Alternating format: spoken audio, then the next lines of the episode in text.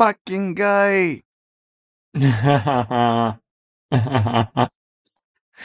Πρέπει να είναι το αγαπημένο μου στοιχείο.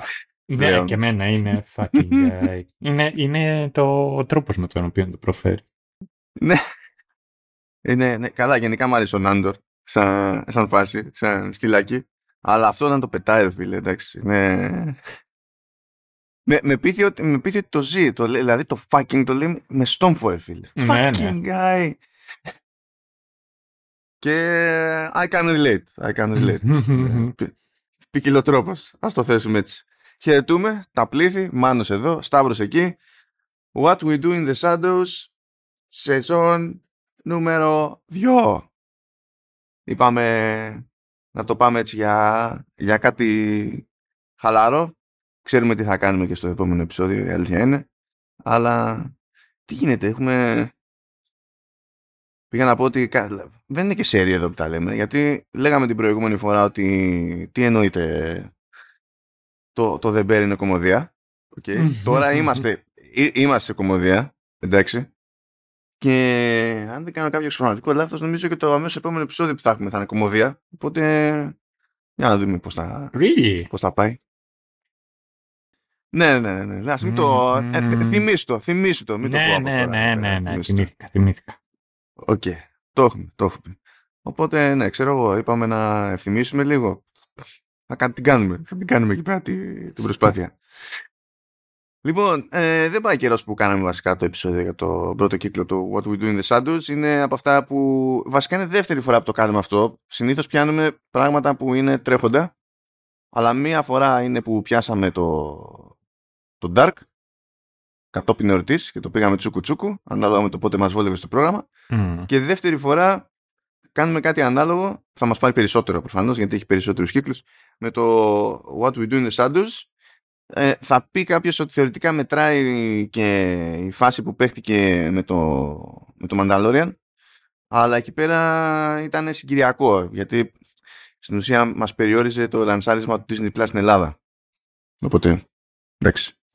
Μια είπα Disney Plus, το What We Do in the Shadows είναι στο Disney Plus, είναι παραγωγή Fox, Άρα εκτός Αμερικής είναι, δεν είναι Hulu γιατί δεν υπάρχει Hulu.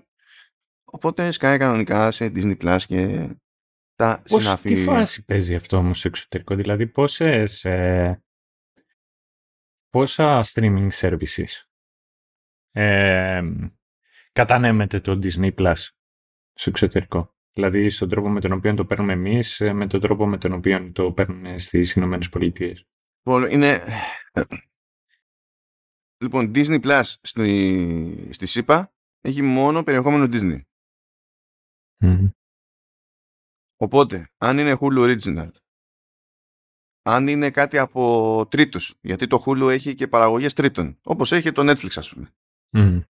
ε, ή αν είναι παραγωγή Fox, που προηγουμένως ήταν ξεχωριστή οντότητα, ε, πηγαίνει στο, στο Hulu. Και η λογική είναι ότι οι παραγωγές Fox, ας πούμε, τείνουν να είναι πιο όριμες κατά μέσο όρο σχέση με τις παραγωγές Disney, οπότε τα χωρίζουν κάπως έτσι. Ε, εκτός Αμερικής που δεν τους νοιάζει αυτό το πράγμα το ίδιο, είχαμε το, αυτό το λανσάρισμα του Disney Plus και άνοιγε στην εφαρμογή και ε, πρώτο tile, ξέρω εγώ, ήταν ε, Pam and Tommy. Λες, Disney. Ε, Οκ, ξέρω εγώ. Υπάρχει και άλλη ιδιαιτερότητα. Υπάρχει στην Ινδία το Disney Hotstar. Το οποίο έχει μεν, ξέρω εγώ, τε- περιεχόμενο Disney. Δεν θυμάμαι αν έχει από τρίτους. Είχε όμως, είχε ε, και το Ινδικό πρωτάθλημα Cricket. Τα- Όπως έχει το E ESPN, δεν έχει η Disney. Ναι, στην, Α- ναι, στην Αμερική είναι ξεχωριστό πράγμα το ESPN στη, για, τη, για την Disney. Υπάρχει το ESPN το καλωδιακό και υπάρχει και το ESPN Plus που δεν είναι ένα και το αυτό με το καλωδιακό. Δεν έχεις πρόσβαση στο ίδιο περιεχόμενο. Αυτό είναι από μόνο του LOL. Αλλά τέλος πάντων.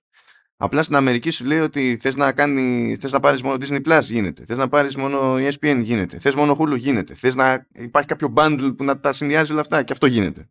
Κάπως έτσι το πάνε. Τώρα στο ε, Disney Hotstar στην Ινδία έχασε με τη μία ε, ξέρω εγώ 1,5 εκατομμύριο συνδρομητές κάτι τέτοιο γιατί δεν ανανέωσε τα δικαιώματα για το cricket.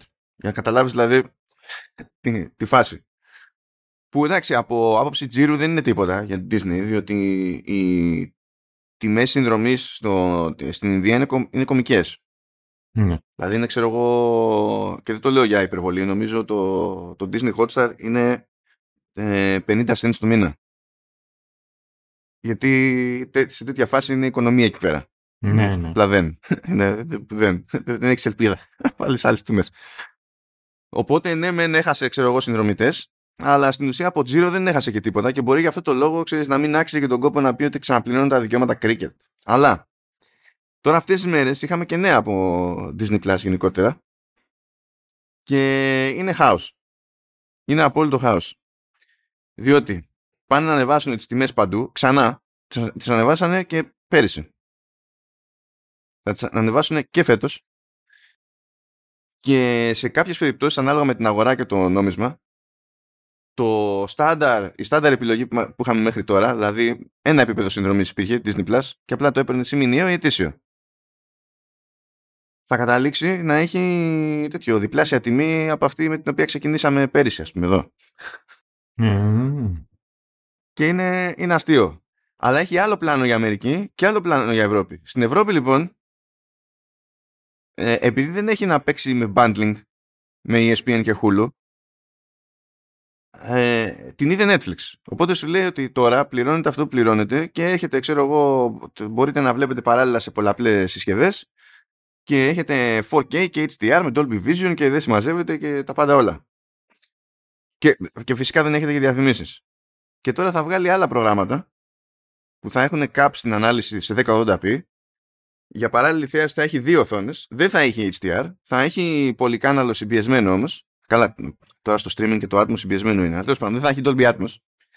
Θα έχει πιο απλό πολυκάναλο ήχο και τέτοια. Και σε κάθε flavor θα έχει και επιλογή με διαφημίσεις. Μάλιστα.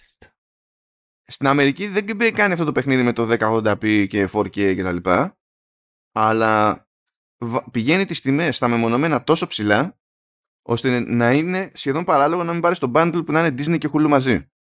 Γιατί σου λέει, ας ναι. πούμε, άμα, άμα σε ενδιαφέρει Disney χωρίς διαφημίσεις, γιατί και εκεί έχει προγράμματα με διαφημίσεις.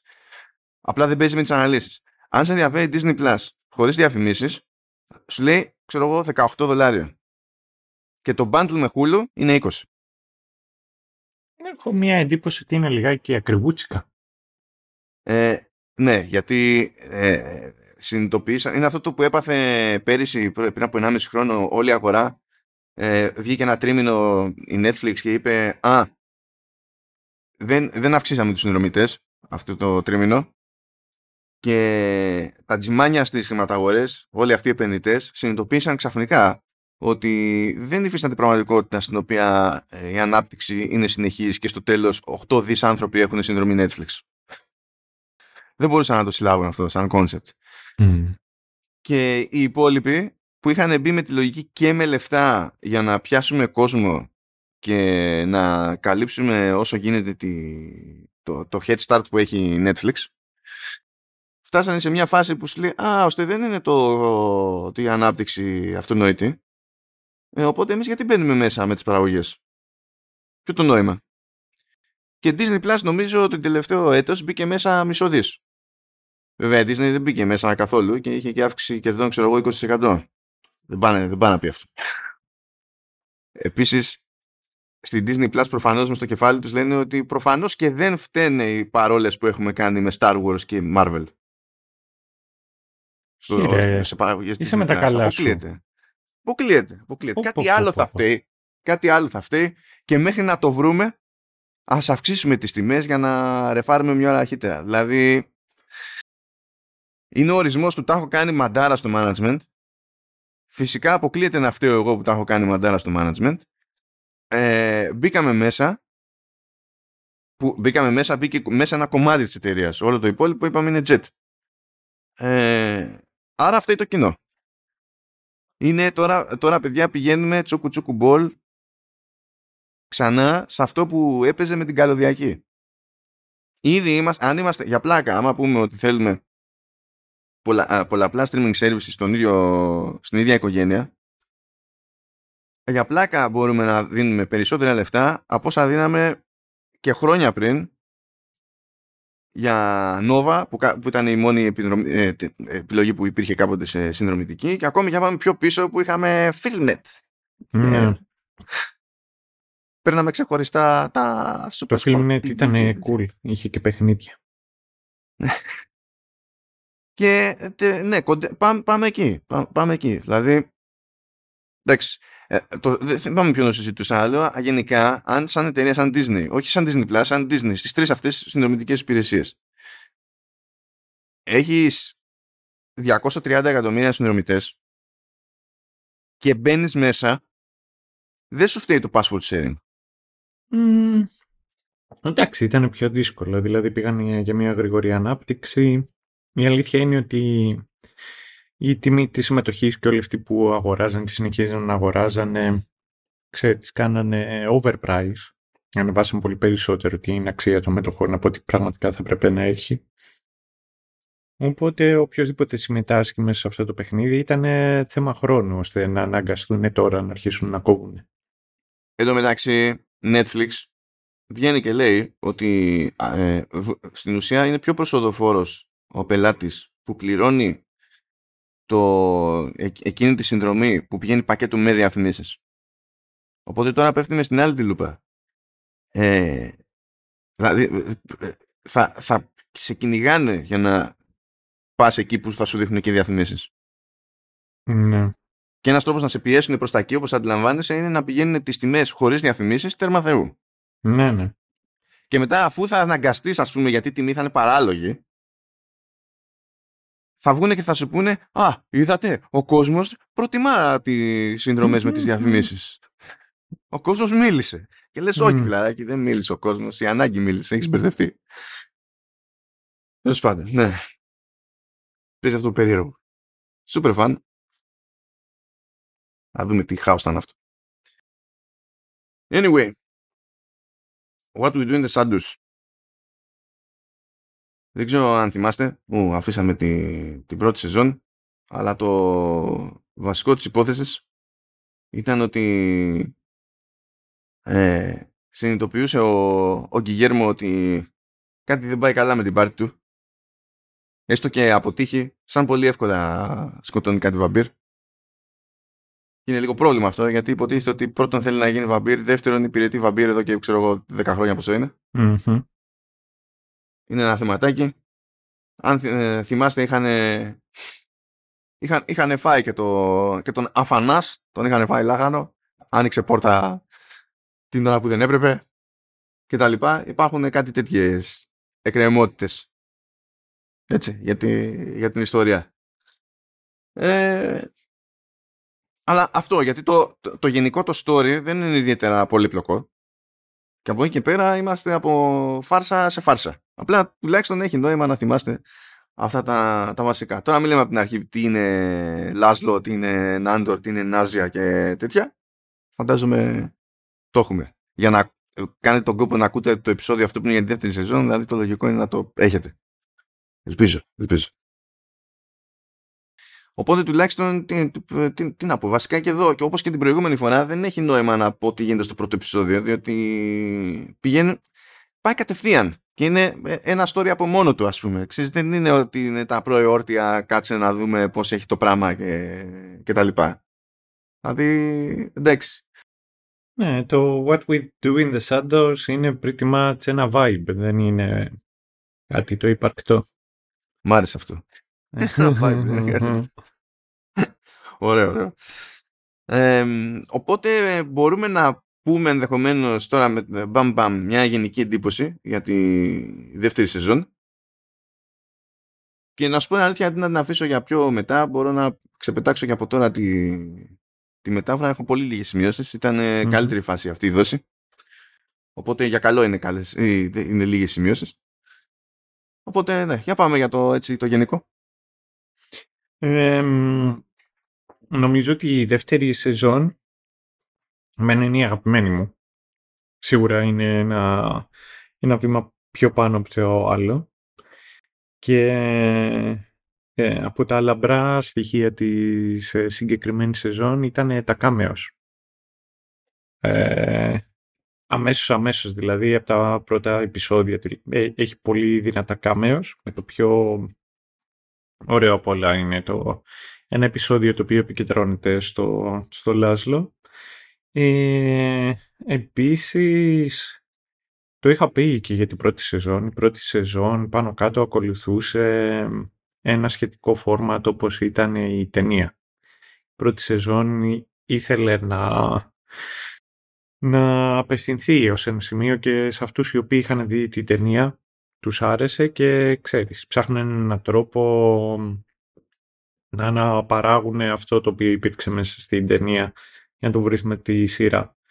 Από τη δεύτερη σεζόν του What We Do in the Shadows ξαφνικά βρήκαν περισσότερο τα βήματά τους στο τι θέλουν να πετύχουν, το τι θέλουν να κάνουν και αυτό φαίνεται. Επίσης, αρχίζουν και ακολουθούν περισσότερα τα storylines, βρίσκουν περισσότερο το πάτημά τους πάνω στους ηθοποιούς και νομίζω ότι και οι ίδιοι ηθοποιοί αρχίζουν και αισθάνονται πιο άνετα με το ρόλο τους και το τι έχουν να κάνουν. Και ένα από τα ωραία, τα, μία από τις ωραίες φάσεις όταν ε, βρίσκει το περπάτημά της, βρίσκει τα βήματά της μία σειρά είναι ότι όταν ε, αρχίζουν και καταλαβαίνουν και αντιλαμβάνονται καλύτερα και οι σεναριογράφοι αλλά και οι ηθοποιοί το πού θέλουν να πάνε και το τι θέλουν να δείξουν με τους χαρακτήρες έχουμε ε, επεισόδια τα οποία αρχίζουν και επικεντρώνονται περισσότερο σε ένα από αυτούς τους χαρακτήρες ή σε επεισόδια τα οποία επικεντρώνονται ως επιτοπλίστων με τις δυναμικές μεταξύ των χαρακτήρων. Και αυτό αρχίζει και γίνεται αυτή τη σεζόν του What We Do in the Shadows. Ε, εγώ πάντα το παίρνω καλά με τη, με τη σειρά αυτή. Είναι, είναι ε, comfort ε, TV για μένα. Είναι απλό, σαχλό, ε, ευχάριστο. Και θέλω να ακούσω και για σένα, γιατί είχες κάποια ερωτηματικά. Δεν νομίζω ότι είχες περάσει άσχημα στην πρώτη σεζόν, αλλά σίγουρα δεν είχες τον ίδιο ενθουσιασμό που είχα εγώ. Ε, ναι, δεν είχα πετάξει τη σκουφιά μου στη, στην πρώτη σεζόν. Θεωρούσα ότι ήταν ε, άστατος ο χειρισμός των, των θεματικών και έλεγα σε εκείνο το επεισόδιο ε, που το καλύψαμε ότι δεν μου φαίνονταν πολύ καλή ιδέα που τα, ο κανόνας σε κάθε επεισόδιο είναι ότι είχαν δύο πράγματα παράλληλα να ακολουθούν σε κάθε περίπτωση. Και δεν, δεν ήξερα αν ήταν επειδή, ξέρεις, ε, στείνανε την πρώτη ιδέα και δεν θεωρούσαν ότι δεν μπορούσαν να τη φουσκώσουν άλλο ώστε να σταθεί μόνη της. Ή αν ήταν by design ότι κάθε, κάθε επεισόδιο για κάποιο λόγο τέλος πάντων θα έχει δύο gags να τρέχουν ας τα πούμε έτσι. Ε, η δεύτερη σεζόν διαφέρει ως προς αυτό. Όχι τελείως έχει επεισόδια που είναι έτσι μεικτά αλλά έχει και κάμποσα τα οποία είναι εκεί για ένα συγκεκριμένο arc και εκείνα ακριβώς πιστεύω ότι λειτουργούν καλύτερα, ενδεχομένως να έχει να κάνει και με τη διάρκεια του πράγματος, διότι όταν κάθε επεισόδιο είναι 20 κάτι λεπτά και έχεις να διαχειριστείς δύο πράγματα που γίνονται παράλληλα και τουλάχιστον στην πρώτη σεζόν δεν ήταν καν αυτονόητο ότι συνδέονται. Απλά συνέβαιναν. Ε, δεν νομίζω ότι και να θες, ξέρεις, μπορείς να, το, να του δώσεις αέρα να αναπνεύσει, ρε παιδί μου. Ε, και τουλάχιστον στη δεύτερη σεζόν όταν έκαναν αυτό το, το βήμα να το αφήσουν να αναπνεύσουν νομίζω ότι λειτουργήσε καλύτερα. Οπότε έμεινα πιο ευχαριστημένος από τη δεύτερη. Το οποίο δεν είναι και περίεργο πράγμα να πει άνθρωπος για σειρά, διότι ε, συνήθως η, η, πρώτη σεζόν πάντα πηγαίνει πακέτο με ένα άγχος. Δεν ξέρεις αν θα ξαναπάρεις ανανέωση, δεν έχεις βρει το ρυθμό σου κτλ και ως και ε, βετεράνος του Star Trek έχω, έχω συνηθίσει διότι το κλισέ στο Star Trek είναι τα πράγματα να ρολάνουν όπως πρέπει αν είναι γραφτό να ρολάνουν όπως πρέπει από την τρίτη σεζόν. Mm-hmm. δηλαδή ξέρεις είναι τριτοτέταρτη πέμπτη είναι τούμπανα και έκτη έβδομη αρχίζεις και σιγοπεθαίνεις ξέρω αργοπεθαίνεις. Και τι συνέβη τότε με το Discovery; Το Discovery ήταν, ήταν, ήταν ηλίθιο από την αρχή. Πολύ απλά. Ήταν ηλίθιο από την αρχή και χαίρομαι πάρα πολύ που η επόμενη του σεζόν θα είναι και η τελευταία. Λυπάμαι πάρα πολύ που κράτησε τόση σεζόν. Ε, αλλά τουλάχιστον αυτή είναι η παρηγοριά μου θα σπάσει μια έχει ξανασπάσει η αλήθεια είναι από το Star Trek Enterprise μια, μια άγραφη μάλλον παράδοση που υπήρχε στις τηλεοπτικές παραγωγές Star Trek ότι όλες πρέπει να βγάλουν 7 σεζόν. Δηλαδή μέχρι το Enterprise όλες είχαν 7 σεζόν. Ο κόσμος να χαλάσει. Αλλά είχαν ε, χώρο ρε παιδί μου να κάνουν πράγματα. Το, το Discovery είναι προσβολή στην ανθρωπότητα. Δηλαδή δεν, ε, δεν, δεν, δεν, δεν το συζητάμε. Και τι να σας πω τώρα, κάθομαι από τα σύγχρονα βλέπω τα πάντα. Βλέπω και το Lower Decks, το οποίο είναι περίπου adult animation και κάνει και ένα crossover με το Strange New Worlds. Βλέπω και το Strange New Worlds και είδα και το, ε, και το Prodigy, το οποίο είναι CGI αλλά είναι παιδικό-παιδικό αυτό. Είναι στημένο να είναι παιδικό ρε παιδί μου, οπότε είναι πιο απλοϊκό, πιο, αφ, πιο αφελές, πιο έτσι. Λοιπόν, όλα τα πάντα, τα πάντα είναι λιγότερο προσβλητικά από το Discovery. Και το λέω αυτό με δεδομένο ότι υπάρχει κόσμος που βλέπει Trek και γουστάρει το Strange New Worlds από τα σύγχρονα και εγώ δεν γουστάρω ούτε το Strange New Worlds. Αλλά οτιδήποτε είναι καλύτερο από το Discovery. Οτιδήποτε. Mm. Για να καταλάβεις Σταύρο γιατί μπορεί να μην έχεις λιώσει αυτή τη ζωή με Star Trek αλλά ε, στο Discovery είχε κάνει πέρασμα ο Spock. Ναι. Το θυμάμαι. Είχα δει τις πρώτες ε, δύο, δύο μισή σεζόν. Ωραία. Άμα θυμάσαι λοιπόν, σε χρόνο μηδέν, ο Σποκ έπρεπε να παλεύει με τα συναισθήματά του. Ναι. Ωραία. Και στο Strange New Worlds που υπάρχει ο Σποκ, κάθε λίγο και λιγάκι παλεύει με τα συναισθήματά του. Αν δεν παλεύει με τα συναισθήματά του με τη λογική που στέκει για έναν Βάλκαν, ότι εμείς έχουμε μάθει ότι δεν πρέπει να ξεφεύγουμε γιατί είναι πολύ δυνατά τα συναισθήματά μας και γι' αυτό ήμασταν στη βαρβαρότητα και έπρεπε να κάνουμε συνειδητή επιλογή να τα μαζέψουμε για να λειτουργήσουμε ως κοινωνία. Ξέρεις, υπάρχει όλο αυτό το υπόβαθρο. Ε, όχι, δεν υπάρχει κάποιο φιλοσοφικό. Είναι απλά λυγίζουμε για τα αγκομενικά. Δηλαδή δεν ξέρω ποιο ε, εκεί πέρα νομίζω είναι Άκυβα Γκόλτσμαν και πώς λέγεται το άλλος ε, Άκη Βαγκόλτσμαν και δεν θυμάμαι ποιος είναι ο άλλος. Τέλος πάντων, ένα δίδυμο είναι σανταράκι που τρέχουν τα startup εδώ και χρόνια. Ε, πρέπει κάποιος να τους είπε, και αυτοί να το πιστέψανε, ότι αν βάλεις στοιχεία σαπουνόπερας σε οτιδήποτε, αυτό το οτιδήποτε γίνεται αυτόματα καλύτερο. Και δεν είμαι κατά της σαπουνόπερα, απλά βλέπω ότι όλες, όλα τα flavors του σύγχρονου Star Trek το έχουν γυρίσει σαπουνόπερα. δεν καταλαβαίνω γιατί. Δεν ξέρω. Εγώ περιμένω τη μέρα που θα πάρει τα Star, τα Star Trek θα τα πάρει ο Μπερλάντ. Έτσι όπως τα έχουμε κάνει, μπορεί να το κάνει καλύτερο, φίλε. Ο Μπερλάντ του ξέφυγε, ας πούμε, και έχει κάνει το U. Το οποίο U δεν μπορώ να καταλάβω γιατί είναι του Μπερλάντ και είναι καλό. αλλά, αλλά συνέβη. Τι, δηλαδή δεν ξέρω τι, τι να πω γι' αυτό. But anyway. Μετά από αυτά τα πανωτάραντς ε, Οκ, okay, ναι, είναι, υπάρχουν κάποια πράγματα τώρα είναι ανάλογα με την εκπομπή. Δηλαδή σε Showrunners, άμα πει κάποιος Star Trek ή κάτι που μπορεί να με οδηγήσει στο να θυμηθώ το Star Trek, ξεφεύγω κατευθείαν. Στο, στο Command OS που μιλάμε για Apple stuff και τέτοια, άμα μου πει ο Λεωνίδας, το κάνει επίτηδες πλέον, αν μου θυμίσει κάτι για όσα ακούγονται για τεχνολογία οθόνης micro LED, τυλτάρω κατευθείαν. Εναλλακτικά, άμα κάνει κάποια νέα παρουσίαση για, για προδιαγραφή USB το USB Implementers Forum που δεν μπορούν να εξηγήσουν τίποτα ούτε στο σκύλο τους.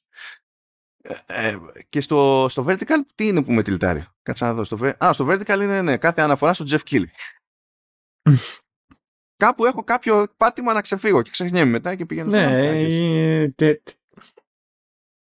θα πρέπει να αρχίσουν και να υπάρχουν εμάνος trigger warnings.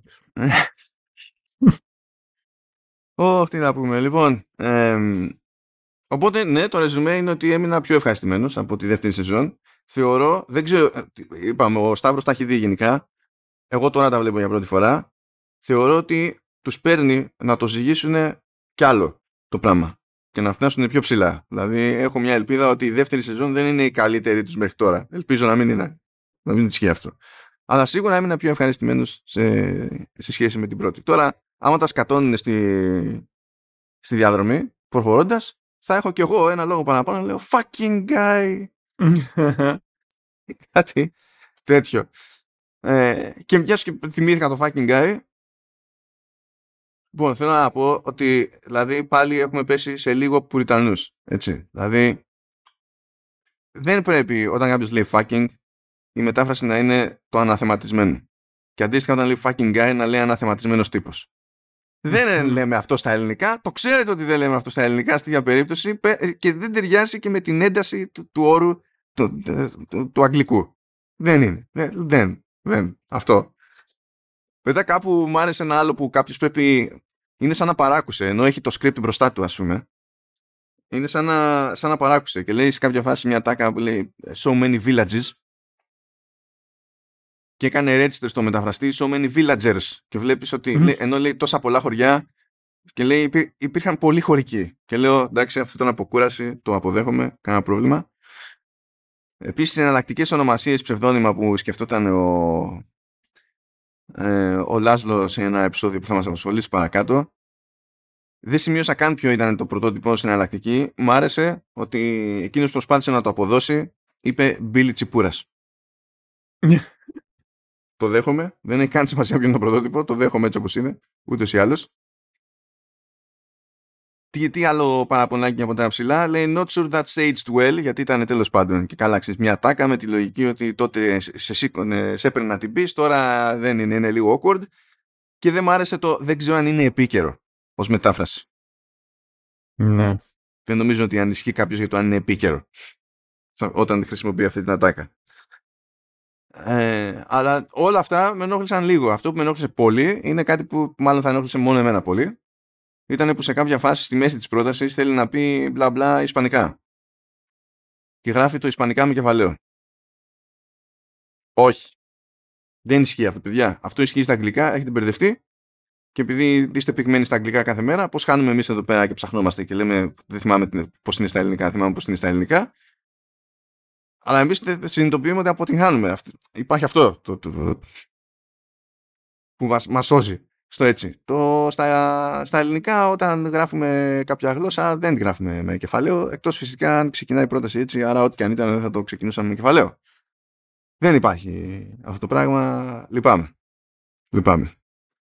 Και επειδή μερικοί το πιστεύουν ότι υπάρχει αυτό και φαντάζομαι ότι είναι αυτοί που πιστεύουν ότι και ε, όταν αναφέρεις σε εθνικότητα επειδή είναι επίθετο Μπαμπινιώτη, να μην σου πω και συνάντημα τώρα, ε, ναι, ε, δηλαδή Προφανώς προφανώς δεν είμαι φιλόλογος. Γιατί κατά και έχεις ξυπνήσει έτσι; Δεν ξέρω, φίλε, αλήθεια.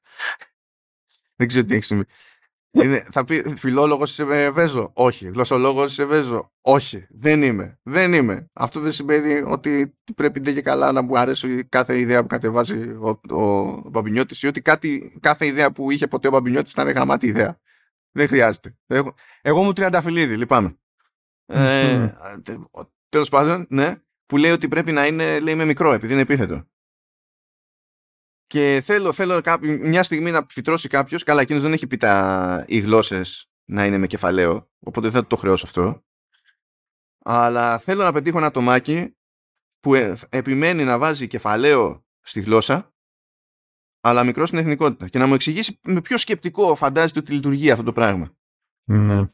Γιατί υποτίθεται ότι κεφαλαίο στην εθνικότητα. Δηλαδή, επί ε, τριανταφυλλίδη, γιατί εγώ εκείνη την εποχή πρόλαβα, άρα εκείνος επηρεάζει το τι μάθαινα στο σχολείο, πώς το μάθαινα κτλ. Ε, η λογική στην εθνικότητα, ότι είναι με κεφαλαίος, είναι ότι το κάνουμε τιμητικά. Σε όλες τις εθνικότητες. Γιατί υποτίθεται ότι προέχει ο άνθρωπος και μιλάμε για ανθρώπους. Ενώ σε όλα τα παράγωγα αυτής της κουλτούρας, ε, όπου θα πούμε το ελληνικό, έτσι, βρετανικό, ιταλικό κτλ., επειδή είναι παράγωγο του ανθρώπου, είναι κάτω. Υπάρχει δηλαδή συγκεκριμένος συμβολισμός που δεν ε, κρέμεται μόνο από λοιπούς γραμματικούς κανόνες. Και τώρα δεν, δεν ξέρω ποιο είναι το, το σκεπτικό ακριβώς σε αυτές mm. τις, τις ιστορίες. Ευτυχώς δεν έχω πετύχει τέτοιο. Φαντάζομαι κάπου θα υπάρχει. Κάπου σε ελληνικό κείμενο και να γράφει κάποιος μαύρος με κεφαλαίο και λευκός με κεφαλαίο για να σπάσω κάποιο monitor μπροστά. Ναι που είναι για να, να τρελαίνομαι εκεί κατευθείαν. Λοιπόν, οκ. Okay. Ένα φυσιολογικό επεισόδιο σε ουρένας. ε, λοιπόν, about face, πάμε κατευθείαν στη, στη ροή. Κατευθείαν. Air coach, φανταστείτε. Ε, πάμε κατευθείαν στη ροή. Ε, οπότε θα, τεχνικώς θα πούμε και στα spoilers γιατί δεν γίνεται αλλιώς. Είναι, πέφτει με τα μούτρα εδώ γενικά η σειρά, οπότε πάμε έτσι. Λοιπόν, πρώτο επεισόδιο. Sky νέος familiar στο, στο σπίτι. Ε, ο οποίος ισχύει ότι ε, he sees dead people. Ισχύει. Ποικιλοτρόπος. Γιατί είναι το, το τυπάκι που έπαιζε στην έκτη αίσθηση και σκάει λοιπόν ως νέος familiar και μου αρέσει που ως νέος familiar έχει και γαμάτο ονοματεπώνυμο. Είναι ο Τόφερ Ντελμόνικο. Mm. Πώς σου φάνηκε αυτό; Με... Ε, το, το Τόφερ τα σπάει. Το μεταξύ έχει πλάκα ότι ε, δεν είναι το επώνυμό του. Ναι, Τζόελ Όσμοντ νομίζω, ναι. Ναι, το, ε, είναι η δεύτερη φορά που συναντάμε τον Όσμοντ στο, στο Showrunners. Το που δεν, είχαμε πετύχει Α, ήταν στο, στο Mythic Quest. Boys. Όχι. Στο; Δεν ήταν και στο Mythic Quest. Α, για το Mythic Quest ε, δεν θυμάμαι. Μπορεί να ήταν και εκεί. Τον είχαμε πετύχει στο The Boys που ήταν ο Σουπ ο οποίος ακουμπώντας ε, είχε τις ε, αναμνήσεις σου. Mm, mm. Ναι, ναι, ναι. Ισχύει. Σκάει λοιπόν, νέος familiar και ζορίζει τον Κιγέρμο. Ζορίζει τον Κιγέρμο διότι είναι, ε, πρώτα απ' όλα ο Τόφερ είναι γλύφτης. Δηλαδή ναι μεν προσπαθεί να εξυπηρετήσει τα φαμπύρ εκεί πέρα του σπιτιού αλλά κάνει και κάτι τσαχμινιές εκεί που προσπαθεί να οικειοποιηθεί την καλή την πράξη ακόμα και αν δεν πέρασε εξ ολοκλήρου από αυτόν ας Επίσης δηλώνει ότι δεν τον νοιάζει να γίνει βαμπύρ, απλά γουστάρει τη φάση ξέρω εγώ, σε αντίθεση με τον Κιγέρμο. Και ενώ τον Κιγέρμο όλοι εκεί πέρα τον έχουν του κλώτσου και του μπάτσου, ε, τον Τόφερ τον αγαπάνε με τη μία. Και γενικά ο Γκυγέρμο ζορίζεται. Mm. Ο, ο Γκυγέρμο έπαθε αυτό το οποίο παθαίνουν πολλοί άνθρωποι οι οποίοι σταματάνε τη δουλειά τους και λένε να δούμε που θα βρουν άλλον να κάνει όλα αυτά τα οποία έκανα εγώ. Και μετά από ένα μήνα συνειδητοποιούν ότι απλά η εταιρεία χέστηκε γιατί σταμάτησαν να κάνουν το οτιδήποτε. Ναι. Κλασικό. Κλασικό. Uh, εν τω μεταξύ, σκάνε κάτι βαμπύρ που είναι assassins. Για να φάνε τους δικούς μας. Ο Τόφερ κάνει τη χαζομάρα και απλά τους αφήνει, ξέρω, να, μπει, να μπουν μέσα. Δεν ήταν ξεκάθαρο μέσα στο κεφάλι μου εκείνη να το έκανε επίτηδες ή όχι, αν ήταν μιλημένο, αλλά από ό,τι κατάλαβα ήταν από καθαρή βλακεία. Ναι, ναι, και εγώ αυτή την εντύπωση έχω. Ε, ο, ε, καθαρίζει ο Γκυγέρμο, τα σφάζει όλα και συμφέρει. Το θέμα είναι ότι στην όλη μανούρα που παίζει ψοφάει και ο Τόφερ. Και το παίρνουν κατάκαρδα τα υπόλοιπα βαμπύρ και πηγαίνουν σε ένα necromancer, ο οποίος για κάποιο λόγο είναι ο Benedict Wong. Λες, οκ. Okay. Γιατί μπορούμε. Πάνε σε ένα necromancer και τον επαναφέρει ως ζόμπι, ξέρω εγώ. Και φαίνεται ότι το άτομο δεν λειτουργεί, ρε παιδί μου, αλλά δεν ενδιαφέρονται τα βαμπύρ. Τους παίρνουν εκεί πέρα. Τον παίρνουν στο σπίτι, ο Γκιγιέρμο τους λέει ότι παιδιά δημιουργεί πρόβλημα, παιδιά δημιουργεί πρόβλημα, παιδιά δημιουργεί πρόβλημα. Τον έχουν γραμμένο τον Γκιγιέρμο μέχρι που το παρακάνει, ρε παιδί μου, ο Ζομποτόφερ. Ε, και τελικά τον σκοτώνουν για να, για να ξεμπερδεύουν. Και μέσα σε όλο το τζέρτζελο που έγινε, ε, κινδύνευσε και ο Γκυγέρμο και τον έσωσε ο Νάντορ. Και μέσα σε όλα εκεί στο κλείσιμο του πρώτου επεισοδίου περίπου βλέπουμε ότι γενικά πέρασε πολύ, με πολύ συγκεκριμένο τρόπο το καλοκαιράκι του Γκυγέρμο. Ε, βρισκόταν όλο σε περιστάσεις όπου αναγκαζόταν να σκοτώσει βαμπύρ. Και αυτό έκανε. Ήταν, περνούσε, περνούσε ωραία. Και σε αυτό το επεισόδιο είχαμε το πρώτο έτσι ωραίο ε, fucking guy από τον Άντορ. Ναι. It's fucking guy. Πού είναι; Γενικά αυτό χρειάζεται για ήχος μηνύματος. Ναι, ναι. Πιστεύω ότι πρέπει... Είναι λίγο διαδικασία. Ειδικά σε, σε iPhone, αλλά πρέπει, πρέπει να την κάνω. και μετά, ξέρεις, το αφήνεις, ξεχνάς το βάλεις στο αθόρυβο και πηγαίνεις σε job interview και σκάει μήνυμα. Μια χαρά. Λοιπόν, προχωράμε, προχωράμε. Στο δεύτερο επεισόδιο τρώνε σήμα ότι είναι στοιχειωμένο το σπίτι. Και τελικά είναι όντως στοιχειωμένο το σπίτι. Ε, πάνω εκεί προσπαθούν να καταλάβουν τι διάλογο έχει παιχτεί. Έχουμε τον, τον Colin, ο οποίος αποφασίζει, λέει, ε, να πειραματιστεί με το χιούμορ ως ε, μέθοδο εξάντλησης της, της λίας του. Οπότε πηγαίνει για ε, εσκεμμένα σάπιο χιούμορ, το οποίο δεν κάνει σε κανένα εντύπωση ότι είναι ο Colin. Τέλος πάντων, ε, επιμένει εκεί πέρα η Νάζια ότι παίζει στοιχείο, δεν την παίρνουν πολύ σοβαρά οι άλλοι, κάνουν μια seance, ε, ψηλολειτουργεί και συνειδητοποιούν ότι είναι τρία τα στοιχεία στο σπίτι και είναι ένα για καθένα από αυτούς, από Λάσλο, Νάντορ και Νάζια. Ο, και στην ουσία τι γίνεται, είναι τα φαντάσματα των ανθρωπίνων εαυτών τους όπου έχουν αφήσει πράγματα στη μέση ή ε, άφησαν πράγματα στη μέση, εκκρεμότητες τη στιγμή που πέθαιναν για να γίνουν τελικά βαμπύρ. Αυτό είναι το, το concept. Έμφαση στο άφησαν πράγματα στη μέση. Οπότε, ε, για κάποιο λόγο έχουμε ένα στοιχείο που μπαίνει σε, της Νάντια που είναι, μπαίνει σε μια κούκλα, ξέρω εγώ, και την κρατάει και για pet μετά. Οκ. Okay. Εντάξει. Αλλά πηγαίνει και τη, την κράζει γενικά γιατί λέει ότι και τι έχεις κάνει με τη ζωή σου που, το, που είσαι τόσο καιρό αθάνατη, δεν έχεις κάνει τίποτα, δεν έχεις καταφέρει τίποτα κτλ. Οπότε κατά μία έννοια είναι ongoing project το να ρεφάρει η, η Νάτσια.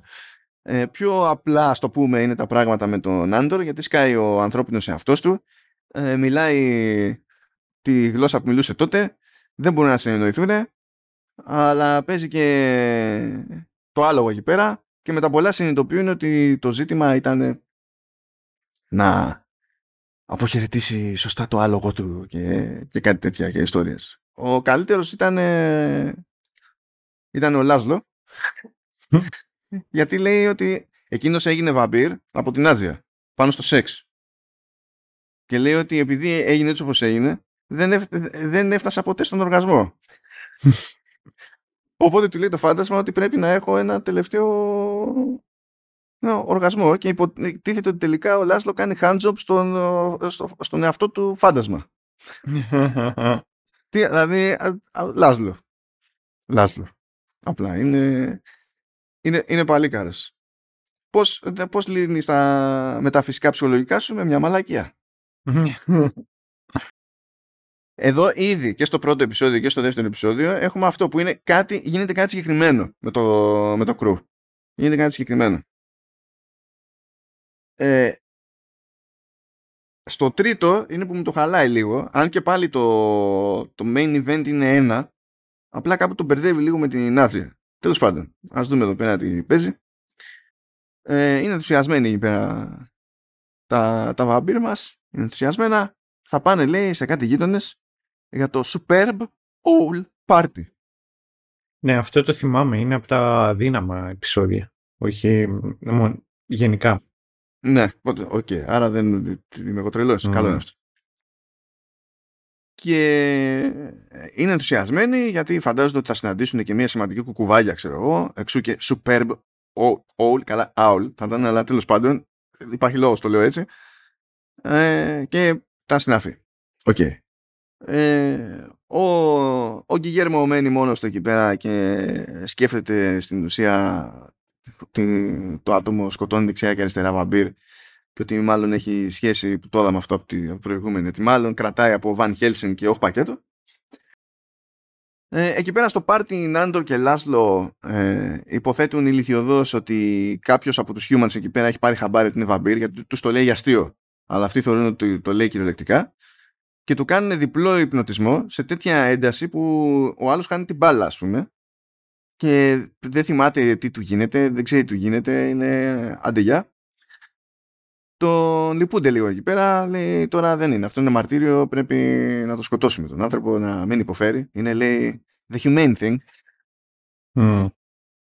Αλλά τέλος πάντων να το σκοτώσουμε, να το σκοτώσουμε, τουλάχιστον ας τον διασκεδάσουμε λίγο για μια νύχτα. Και κάνουν μονίμως πράγματα που τους φαίνονται cool, ας πούμε, αλλά το συγκεκριμένο το γείτονα το τρομοκρατούν. Και εκεί που είναι τέλος πάντων τον φάνε λάχανο, όντως, εμφανίζεται η γυναίκα του με την οποία είναι τσακωμένη. Δηλαδή, είναι, είναι σύζυγος και υποτίθεται ότι εκεί πέρα οι γείτονες είναι πάνω κάτω ανδρόγυνα και γκρινιάζουν οι γυναίκες για τους άντρες, οι άντρες προσπαθούν να δουν τον αγώνα γιατί δεν είναι το Super Owl, είναι το Super Bowl και τέτοια. Και εκεί που ήταν χαμένα λοιπόν ο τυπάς, τη βλέπει, θα μπώνεται σαν είναι η πρώτη φορά που τη, που τη βλέπει, την πιάνεις στα mail και τα λοιπά και μέσα σε αυτό τον παραλογισμό υποτίθεται ότι τα ξαναβρίσκουν ρε παιδί μου, κάπως έτσι όσο τρέχουν αυτά, που αυτό πραγματικά δεν το πολύ κατάλαβα, ε, η Νάζια έχει φάει σκάλωμα με ένα κολλιέ. Ότι της το έχει καβατζώσει μια γιαγιά που μένει εκεί πέρα, που τη γνώριζε από μικρό κοριτσάκι. Έχει φάει αυτό το, το, το, το, το σκάλωμα. OK, okay, εντάξει, μπράβο, δεν θεωρούσα ότι ήταν συγκλονιστικό plotline αυτό. Και το, στο μέτωπο του Γκυγέρμο δεν ξέρει τι να γίνει είναι μόνος του και πηγαίνει λέει σε ένα σύλλογο συλλεκτών κουνουπιών. Ναι. Λοιπόν, στο, οι, οι συλλέκτες αυτοί είναι στην ουσία τέτοιο, τυπάδες που, που πιστεύουν ότι υπάρχουν βαμπύρ και στα κρυφά προσπαθούν να ετοιμαστούν για να την πέσουν σε βαμπύρ. Ναι, είναι preppers, αλλά είναι vampire preppers. Έτσι. Και δεν περίμενε να πέσει σε τέτοια φάση. Δηλαδή δεν το έκανε επίτηδες ο Γκυγέρμο. Δηλαδή ακόμη και έτσι κατάφερε και πήγε σε ένα ξενέρωτο σύλλογο που ήλπιζε να είναι ξενέρωτος για να γεμίσει το χρόνο του, ας πούμε, και καταλήγει και εκεί να μπλέκει με κάτι που έχει να κάνει με αυτό που τον τρομοκρατεί για το το κάνει καλά. Αλλά αυτό που με ενθουσίασε εμένα εκεί πέρα, που δεν είναι λογικό να ενθουσιάσει τον, τον θεατή γενικά, γιατί δεν είναι ότι κάνει κάτι ιδιαίτερο το άτομο, είναι ότι είδα μια, μια γνώριμη φάτσα. Λοιπόν, είδα τον, τον Craig Robinson, που όσοι γνωρίζουν από Brooklyn Nine-Nine, τον γνωρίζουν ως The Pontiac Bandit ή εναλλακτικά Doug Judy. Ναι, ο Doug Judy, ναι. Ο, ο τύπος είναι γενικά θεότητα. Εδώ δεν πρόλαβε να κάνει τίποτα. Επίσης από το The Office. Και όχι μόνο. Ε, α, λοιπόν, αυτός έπαιζε και στο Mr. Robot και έπαιζε σοβαρό ρόλο. Ναι, το ναι, άτομο το θυμάμαι. είναι, είναι φοβερό. Είναι πολύ καλός. Δηλαδή πέρα από κάθε πλάκα είναι, είναι, είναι, είναι πολύ καλός. Οπότε αυτό δεν μου ενθουσίασε μόνο ε, εμένα εκεί πέρα. Τέλος πάντων, κάθεται εκεί, το ψήνουν, το, ψήνουν, το νέο μέλος και τα λοιπά και τέτοια και του λένε για κάνε εδώ μια δοκιμή, target practice, του δίνουν ένα, μια, μια βαλίστρα, πετυχαίνει, στη, ακόμα και στην τύχη πετυχαίνει η Διάννα και αυτός συγκλονίζεται ακόμη περισσότερο και ζορίζεται. Μα δεν είχα. Τέταρτο επεισόδιο, έχει λίγο programmer humor εδώ πέρα. Είναι ο Νάντορ και αποφασίζει ότι μετά από 10 χρόνια πρέπει να τσεκάρει mail. Φυσικά πρέπει να θυμηθεί ποιο είναι το password. Ε, γίνονται όλα τα προβλεπέ αστεία με τα passwords εκεί πέρα. Ε, και βρίσκει ένα mail από αυτά τα χαζά του στυλ ε, ε, αυτό ξέρω εγώ είναι καταραμένο. Ε, θα πεθάνετε σε χ μέρες αν δεν το προωθήσετε σε 10 άτομα κτλ. Ή το αντίστοιχο ε, αν προωθήσετε αυτό σε 10 άτομα μέσα σε χ μέρες θα κερδίσετε μια περιουσία. Η λογική είναι ίδια. Είναι, είναι, είναι ίδια, είναι κλασική περίπτωση. Και τα βαμπύρια εκεί πέρα το παίρνουν στα σοβαρά και θέλουν να κάνουν τις προωθήσεις για να γλιτώσουν από την κατάρα που φαντάζεται ότι έρχονται. έρχεται, αλλά δεν, δεν γνωρίζουν και επειδή δεν χρησιμοποιούν mail στην καθημερινότητα, δεν έχουν και διευθύνσεις από κόσμο ας πούμε, για να κάνουν εύκολα forward σε 10 μπάντες. Αλλά για το programmer humor, ε, μου άρεσε εκεί ο Νάντορ που βλέπει. Το, πού είδε το process δεν ξέρω, αλλά είδε ένα process που λέγεται Mailer Demon. Που είναι το process του συστήματος τέλος πάντων. Για... Ναι, ναι για το mail. Και λέει, να ορίστε, είναι και δαίμονας, ξέρω εγώ. Και Τέλος πάντων, κάθονται και χώνονται εκεί στον Colin για να τους βοηθήσει να βρουν mail, βρίσκουν κάτι mail, στέλνουν εκεί πέρα, κάνουν τα forward, λένε, α, ωραία, γλιτώσαμε από την κατάρα και τέτοια.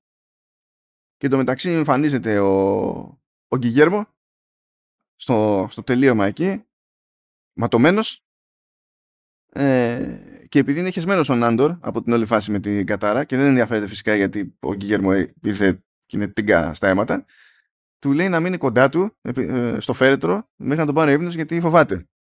Τώρα θα πείτε γιατί έσκασε μες στα αίματα ο Γκυγέρμο. Γιατί στο άλλο μέτωπο, και εδώ το παίζουμε δίπορτο, πάνε και καλά στο πρώτο τους κυνήγι. και παθαίνει τέσσερα εγκεφαλικά ο Γιγέρμο διότι του δείχνουν στο χάρτη που θα πάνε και λέει όχι εκεί είναι το σπίτι το δικό μας και πρέπει κάπως να τους προειδοποιήσω φυσικά δεν καταφέρνει να τους προειδοποιήσει γιατί είναι και χάπατα οι άλλοι OK. Okay. Ε, με μεγάλη ανακούφιση συνειδητοποιεί ότι οι τύποι έχουν στα μπάρι το διπλανό σπίτι και σου λέει «Α, καλά, εντάξει, και τι θα γίνει, στάνταρ γειτονάκια άνθρωποι θα είναι αυτοί, κανένα πρόβλημα». Αλλά τελικά και το διπλανό σπίτι είναι τίγκα στα βαμπύρ και φυσικά τα δικά μας βαμπύρ δεν έχουν νιώσει ποτέ. Ναι.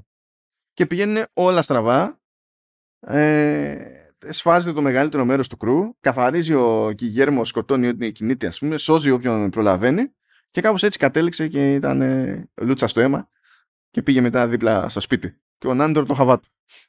Κάπως έτσι. Λοιπόν, πάμε εκεί στη, στη μέση. Πέμπτο επεισόδιο. Εδώ αποδέχομαι. Πέμπτο επεισόδιο αποδέχομαι. Γιατί; Γιατί είναι μόνο θεματικό. Ο Κόλιν παίρνει προαγωγή στη δουλειά. Αυτό είναι ένα επεισόδιο που έχει τόσο potential για meme που, που, που πραγματικά είναι τέτοιο. Ναι, ισχύει. Είναι όνειρο. Επίσης είναι και επεισόδιο το οποίο το, το σκηνοθετεί ο, ο Ζεμέιν Κλεμέντ. Οπότε φαίνεται κιόλας ε, όταν ο τύπος βάζει το χεράκι του. Ε, ναι, εσύ. Λοιπόν, είπαμε, πίνει προαγωγή. Σε πρώτη φάση αυτό τον ενοχλεί. Ξενερώνει από τη ζωή του. Ξενερώνει από τη ζωή του. Ο Κόλιν Ρόμπινσον αλλά μετά αναγκάζεται να κάνει τη δουλειά και συνειδητοποιεί ότι πλέον έχει περισσότερη εξουσία στους γύρω του. Και ε, κάνει, ξέρεις, ένα και ένα κάνουν δύο, ότι μπορεί να το χρησιμοποιήσει αυτό υπέρ του για να τους κάνει drain. Να τους παίρνει την ενέργεια. Οπότε καταλαβαίνετε ότι αρχίζει και τους απείζει στα meetings ας πούμε. Τους φωνάζει στο γραφείο για να τους πήξει με ideas κτλ. Βέβαια ώρες ώρες έχει, μου άρεσε εκεί σε ένα meeting που έλεγε σάπια αστεία και οι άλλοι γελούσαν. Και συνειδητοποίησε ότι ναι. γελούσαν επειδή αυτός έχει πλέον άλλη εξουσία πάνω τους. Το κάνανε επειδή ήταν υποχρεωμένοι. Και ενθουσιάστηκε. Και άρχισε να δίνει πόνο, να ρουφάει, να ρουφάει, να ρουφάει, να ρουφάει. Άρχισε να γίνει παντοδύναμος. Άρχισε να μπορεί να αιωρείται που δεν μπορούσε να το κάνει πριν. Άρχισε να μεγαλώνει ο εγκεφαλός του, ξέρω εγώ, να διωγγώνεται. Μετά φύγει μαλλιά. Ναι, καράπλα και καταλήγει και πολλαπλασιάζεται κιόλας. Και έχουμε τρεις κόλλιν. Οι άλλοι προσπαθούν να το μαζέψουν, αλλά δεν έχουν καμία ελπίδα, διότι και αυτοί πέφτουν πολύ εύκολα θέμα, ε, θύματα του κόλλιν. Ε, και, αλλά μπλέκουν οι τρεις διαφορετικοί κόλλιν σε debate μεταξύ τους και κάνουν drain ο ένας τον άλλον και τελικά μένουν σαν και ψοφάνε. και πηγαίνουν να θάψουν και τους τρεις. Ε, και εκεί πέρα που ξεμπερδεύουν τέλος πάντων, ο ένας πετάγεται πάνω και είναι υποτίθεται ότι είναι original και, και τα λοιπά. Ο οποίος δεν είχε πεθάνει ή πεθάνει, απλά τον, τους άφησε εκεί πέρα να πάνε να τον θάψουν και τα λοιπά για να ακούσουν τι θα πούνε στο, και καλά στον επικίδιο. Για να γουστάρει με την πάρη του. Και πετάγεται πάνω και φρικάρει ο, ο Νάντορ και τελειώνει αυτός ο κύκλος. Αλλά παιδιά, το power trip που τρώει στη δουλειά είναι εμπειρία στο επεισόδιο. είναι, είναι εμπειρία. Είναι, είναι εμπειρία διότι πηγαίνει και πιάνει όλα τα κλισέ του εταιρικού περιβάλλοντος που ισχύουν. ισχύουν. Και, και λειτουργεί. Και εδώ είναι που πετάει. Μόλις πετάγεται πάνω εκεί στο, στον επικίδιο ο Κόλιν, αυτός που επιβίωσε, και είναι που είναι fucking guy. Ναι, Εννοείται. Ε, εμένα μου έχει μείνει εκεί που περπατάει στους διαδρόμους και ξεκινάει και λέει working hard or hardly working; TGIF, right, somewhere. Και αρχίζει και ρουφάει μέχρι και από τα φυτά, τα πάντα, την ενέργεια. Ωραίο, ωραίο. Ήταν, ήταν όντως ωραίο επεισόδιο αυτό. Και ωραίο επεισόδιο είναι και το αμέσως επόμενο. Yes. Όπου αφιερώνεται στο Λάσλο και στο... και στον Anakin Skywalker. Anakin, ναι. Στον Luke Skywalker. συγγνώμη, συγγνώμη. Στον Luke ναι, Skywalker. Ναι, Ε... Δεν έχει ε, τέτοιο. Δεν έχει άλλο Disney για σένα. Ναι, τι είδες, έχω, έχω καεί ρε. Έχω, έχω καεί. Ε, ή δεν ξέρω, μπορεί άλλοι να τον προτιμάτε στο κεφάλι σας ως Joker. Αλλά τέλος πάντων είναι ο Mark Hamill. Αυτό έχει σημασία. Σκάει λοιπόν ο Mark Hamill ως Jimmy. και σκάει για τον Λάζλο. Όχι όποιος. Jimmy the Vampire. Jim, ναι, συγγνώμη, ναι, Jimmy the Vampire. Σε παρακαλώ. Jimmy the Vampire, λοιπόν, λέει ότι πριν από άπειρα χρόνια του έφαγε νίκη και λέει τώρα θέλω τα λεφτά μου πίσω και, και τα λοιπά. Ο Λάσλο όμως θεωρεί ότι δεν έχει σημασία αν είναι μεγάλο το ποσό, μικρό το ποσό ή οτιδήποτε, ότι δεν γουστάρει. Δεν γουστάρει να κάνει το χατήρι του άλλου. Mm. Το παίζει ότι πάμε για μονομαχία κτλ. Αλλά δεν κάθεται καν για τη μάχη και σηκώνεται και φεύγει. Και πάει να κρυφτεί, πάει να, να λειτουργήσει σε άλλο, σε άλλο μέρος με νέα ταυτότητα και, και τα λοιπά. Και έτσι ο άνθρωπος ε, αποφασίζει να αλλάξει λίγο την καρταρόμπα του. Το σημαντικότερο στοιχείο βέβαια είναι ότι βάζει μια γλωτολιφίδα στο στομα και, και, έτσι λέει μετατρέπεται σε salt of the earth human και τα λοιπά. Και έτσι δεν το καταλαβαίνει κανένας. Και στείνει εκεί μια νέα προσωπικότητα η οποία είναι για πες Jackie Daytona. Regular human. ε, ναι, Ε, πώς το λέει, regular human bartender. bartender, ναι, γιατί πηγαίνει και καβατζώνει ένα μπαρ εκεί πέρα και το δουλεύει, το δουλεύει μόνος του. Λοιπόν, κάθε φορά που λέει Jackie Daytona, εγώ για κάποιο λόγο σκέφτομαι Super Cautonic. Δεν ξέρω γιατί, απλά το σκέφτομαι. Είναι λοιπόν Ναι. ο Τζάκι Daytona και βλέπουμε ρε παιδί μου εκεί πέρα ότι τα πηγαίνει καλά με τους ε, υπολείπους. Ε, προσπαθεί να στηρίξει και τη τοπική ομάδα βόλεϊ για να ανεβούν κατηγορία και να πάνε σε, στο πρωτάθλημα της, ε, το, το πολιτιακό και τέτοια. Όλοι τον αγαπούν. Έχει πάρει και ένα αμάξι το οποίο το είναι για τη μόστρα δε- γιατί δεν ξέρει να οδηγεί. Και δίνει πόνο. Και έρχεται μια μέρα των ημερών στο μπαρ ο Jimmy the Vampire. Και έχει, έχει, έχει πλάκα αυτή η αλληλεπίδραση, διότι προφανώς και μαγκώνεται ο Λάσλο, αλλά παίζει ο Χάμιλ έτσι, ως Jimmy, που ανα πάσα ώρα και στιγμή δεν μπορείς να καταλάβεις αν έχει αναγνωρίσει τον Λάσλο και τρολάρει ή αν όντως είναι τόσο ηλίθιος ως χαρακτήρας. Τελικά αποσαφηνίζεται ότι είναι τόσο ηλίθιος. Αλλά στο παίξιμο του ο Χάμιλ δεν σε αφήνει να, να καταλήξεις μέχρι να ξέρεις να στο πει η, η ίδια η σειρά ότι ο Τζίμι είναι όντως τόσο ηλίθιος. Ε, οπότε στην πρώτη επίσκεψη εκεί δεν τον παίρνει χαμπάρι, ρε παιδί μου. Τέλος πάντων, όπως αντιλαμβάνεστε, κάποια στιγμή πηγαίνουν τα πράγματα στραβά, τον παίρνει χαμπάρι ο, ο Τζίμι. Ξεκινάει καυγάς εκεί πέρα στη, στο, στο μπαρ. Γίνεται σκατά, παίρνει φωτιά το, το μπαρ. Και ήταν και κρίμα γιατί υποτίθεται ότι είχαν και εκδήλωση εκεί πέρα και μαζεύανε. ε, ε, είχαν μαζέψει τα φράγκα για να καταφέρουν να στείλουν την ομάδα και τέτοια. Και είχε βοηθήσει ο, ο Λάσλο σε αυτή την ιστορία. Δηλαδή έχει, έχει, έχει προσπαθήσει να βοηθήσει κάποιον οποιονδήποτε μέσα σε αυτό το επεισόδιο περισσότερο από οποιαδήποτε άλλη στιγμή που είναι τέρμα γράψας. ναι, ναι. Αλλά το έκανε, ε παιδί μου. Και τέλος πάντων λέει ο Λάσλο κομμάτια να γίνει θα σε πληρώσω. Και του δίνει ένα διακοσμητικό μηχανικό ψάρι που είχε στο μπαρ. Και αυτό συγκλονίζει το Jimmy the Vampire. Του φαίνεται αδιανόητο ότι κάτι τέτοιο είναι τεχνικώς εφικτό. Και έτσι γυρνά πίσω στο σπίτι τέλος πάντων, ξεμπερδεύουν με αυτά και γυρνά στο σπίτι ε, ο, ο Λάσλο. Και εκεί, κουφή λεπτομέρεια, εκεί μα, ε, μας λένε ότι όλο αυτό δίρξε μια εβδομάδα. Δηλαδή ο άλλος πήγε κάπου, έφτιαξε επιχείρηση, έστησε, έστησε ζωή, ε, βοήθησε τοπική ομάδα ε, βόλεϊ γυναικών. Τώρα, γιατί βοήθησε τοπική ομάδα Μια βόλεϊ γυναικών; κορασίδων εδώ μεταξύ είπε, ή γυναικών, δεν θυμάμαι. Ε, πω, ε, δεν μου φάνηκε, αφού ε, συχνά ήταν και στον μπαρ, τι κορασίδων. Ναι, ναι, ισχύει. Αμερική. Οκ. Αν αναρωτιέστε γιατί είπε να στηρίξει το βόλεϊ, ε, θυμηθείτε γιατί κάποιες φορές στη ζωή σας μπήκατε εσείς στη στη διαδικασία να δείτε βόλεϊ γυναικών; Μπορεί να την έχετε ξεπεράσει αυτή τη φάση. Αλλά επειδή έχετε περάσει από αυτή τη φάση, αν είστε του, του χύψη, ε, θυμηθείτε, λα- μιλάμε για τον Λάσλο άλλωστε. Δηλαδή, Μμμ. οκ. Και μ' αρέσει το μεταξύ που δίνει τέτοιο, ε, φεύγει, τα παρατάει, αλλά ε, βοηθά τον Τζίμι να σταθεί, του δίνει τη θέση του προπονητή στη, στην ομάδα και σε κάποια φάση πάνω εκεί στην τσίτα ενός μάτς κάνει παρόλα και σπάει το μηχανικό ψάρι. Και τρελαίνεται, τρελαίνεται, τρελαίνεται που το χάνει αυτό το πράγμα. Και πετάγεται μια τύψα και του λέει: Εντάξει, πώς κάνεις έτσι, είναι, μπορούμε, πώς θέλεις. Μπορούμε να πάμε, δεν είναι τίποτα λιμοναδικό ιδιαίτερο αυτό. Και τότε συνειδητοποιεί ότι τον έπαιξε ο Λάσλο και τρελαίνεται. Και ελπίζω αυτό να σημαίνει ότι θα το δούμε και σε άλλη σεζόν. Mm. Ελπίζω. ελπίζω. Μην μου πεις, obviously. Ε, όχι, όχι, δεν λέω. Ε, και Jackie Daytona, fucking guy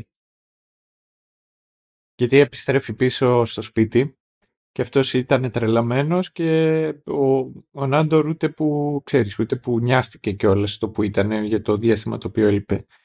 Τσατίζεται ο άλλος, ο... λέει I was a, a, a completely different, different person. Fucking gay. Εντάξει, έχει πλάκα γιατί και καλά όταν βγάζει την οδογλυφίδα τον αναγνωρίζουν. Όταν βάζει την οδογλυφίδα στο στόμα. Δηλαδή, αυτή είναι κλασική αναφορά σε Clark Kent και Superman, δηλαδή δεν το συζητάμε ναι. καν. Είναι το υπερκλισέ του, του σύμπαντος. Αλλά λέμε, το, το γλυφίδα, ρε φίλε. Δηλαδή, ξεκάθαρα εκεί είπανε τι, να πιάσουμε τη λογική Superman και Clark Kent, αλλά να βρούμε ένα αντικείμενο που να καθιστά την ιδέα ακόμη πιο ηλίθια. Ω, σου λέω, OK, okay, το γλυφίδα. Εντάξει. Όπου προχωράμε, εμφανίζεται, επανέρχεται, τον είδαμε στην πρώτη σεζόν, ο Simon the Devious. Αν θυμάστε την πρώτη σεζόν, είχε γίνει ολόκληρη μανούρα για ένα καταραμένο καπέλο. Από δέρμα σούφρας μαγισσών. Ναι. Μ' αρέσει η, επιλογή σου για το σούφρα. Ε, εντάξει, τι πρέπει να ε, ταιριάζει με το... Είναι κλάση, κλάση. ισχύει, ισχύει. Ε, υποτίθεται ότι έχει καταστραφεί αυτός, έχει χάσει το δικό του το κρού, το κρού είναι στο, στους υπονόμους, ε, ζητά βοήθεια και, και τέτοια. Ε, του λένε έλα να σε φιλοξενήσουμε μέχρι να ορθοποδήσεις στο, στο σπίτι.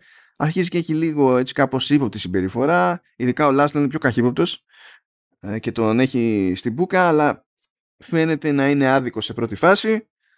Ε, κατά λάθος ο Κιγέρμο χωρίς να το θέλει σκοτώνει μια τύψη από το κρού του, του Simon Divius γιατί αυτή, αυτή βασικά τον μυρίστηκε, κυριολεκτικά τον μυρίστηκε ότι είναι vampire killer και προσπάθησε να αποφύγει τον καυγά αλλά δεν απέφυγε τον καυγά γιατί το όντως του χύμιξε η άλλη οπότε την έφαγε λάχανο και λέμε κατά λάθος από την άποψη ότι δεν, υπήρχε, δεν ήταν στο πλάνο και ακόμη και όταν ναι, ναι. ξεκίνησε ναι. η άλλη να τον την πέφτει προσπάθησε κάπως να το καλμάρει πριν αλλά την έφαγε λάχανο τα πολλά αποκαλύπτεται ότι ο Σάιμον είναι εκεί πέρα επειδή έχει φάει σκάλαμα με το ρημάδι το καταραμένο το καπέλο. Και παρά τις συμφορές που έφαγε στη μάπα όταν κράτησε εκείνο το καπέλο, εξακολουθεί να θέλει το ρημάδι το καπέλο. Αλλά εξακολουθεί να το θέλει και ο Λάζλο. Δεν θέλει να του το δώσει, ξέρω εγώ. Και κάπου τέλος πάντων ανεβαίνει η ένταση εκεί πέρα. Ο Σάιμον Μοντεντίβιο λέγει κάτι βαριές κουβέντες για το παλιό του το κρού, ας πούμε και τέτοια. Το παρατάνε και εκεί αποκαλύπτεται ότι είναι για το, για το ρημάδι το, το καπέλο και έχει πλάκα γιατί ποτέ τους ξεκινάνε μάχη και αλλάζει μονίμως χέρια το καπέλο και κάθε φορά τρώει ήττα αυτός που κρατάει το καπέλο κάνει μια επίθεση που αποτυγχάνει ξέρω εγώ ή κάτι του συμβαίνει και, και τα λοιπά και μ' άρεσε αυτό το πέρα δόθε είχε, πιστεύω ότι είχε και περισσότερο ζουμί και κάπως θα έπρεπε να έχει αναπτυχθεί αυτό δεν είναι μόνο η μάχη θα μπορούσε ξέρεις, να, λέω, να έχει κάνει build-up αλλιώς με την κατεμιά του καπέλου που άλλαζε χέρια γενικότερα πριν φτάσουμε στη μάχη και να φτιάξει έτσι φάσεις ωραίες. Αλλά κόψανε ρε φίλε χρόνο από εδώ για να μας δείχνει τον Colin να είναι online troll και να φτάνει σε ένα σημείο να πετυχαίνει ένα troll που είναι πιο troll από αυτόν και να τον βιδώνει και να τον ψάχνει να τον βρει στην πραγματικότητα και να πηγαίνει να τον βρίσκει και το άλλο τρόλ να είναι όντως τρόλ.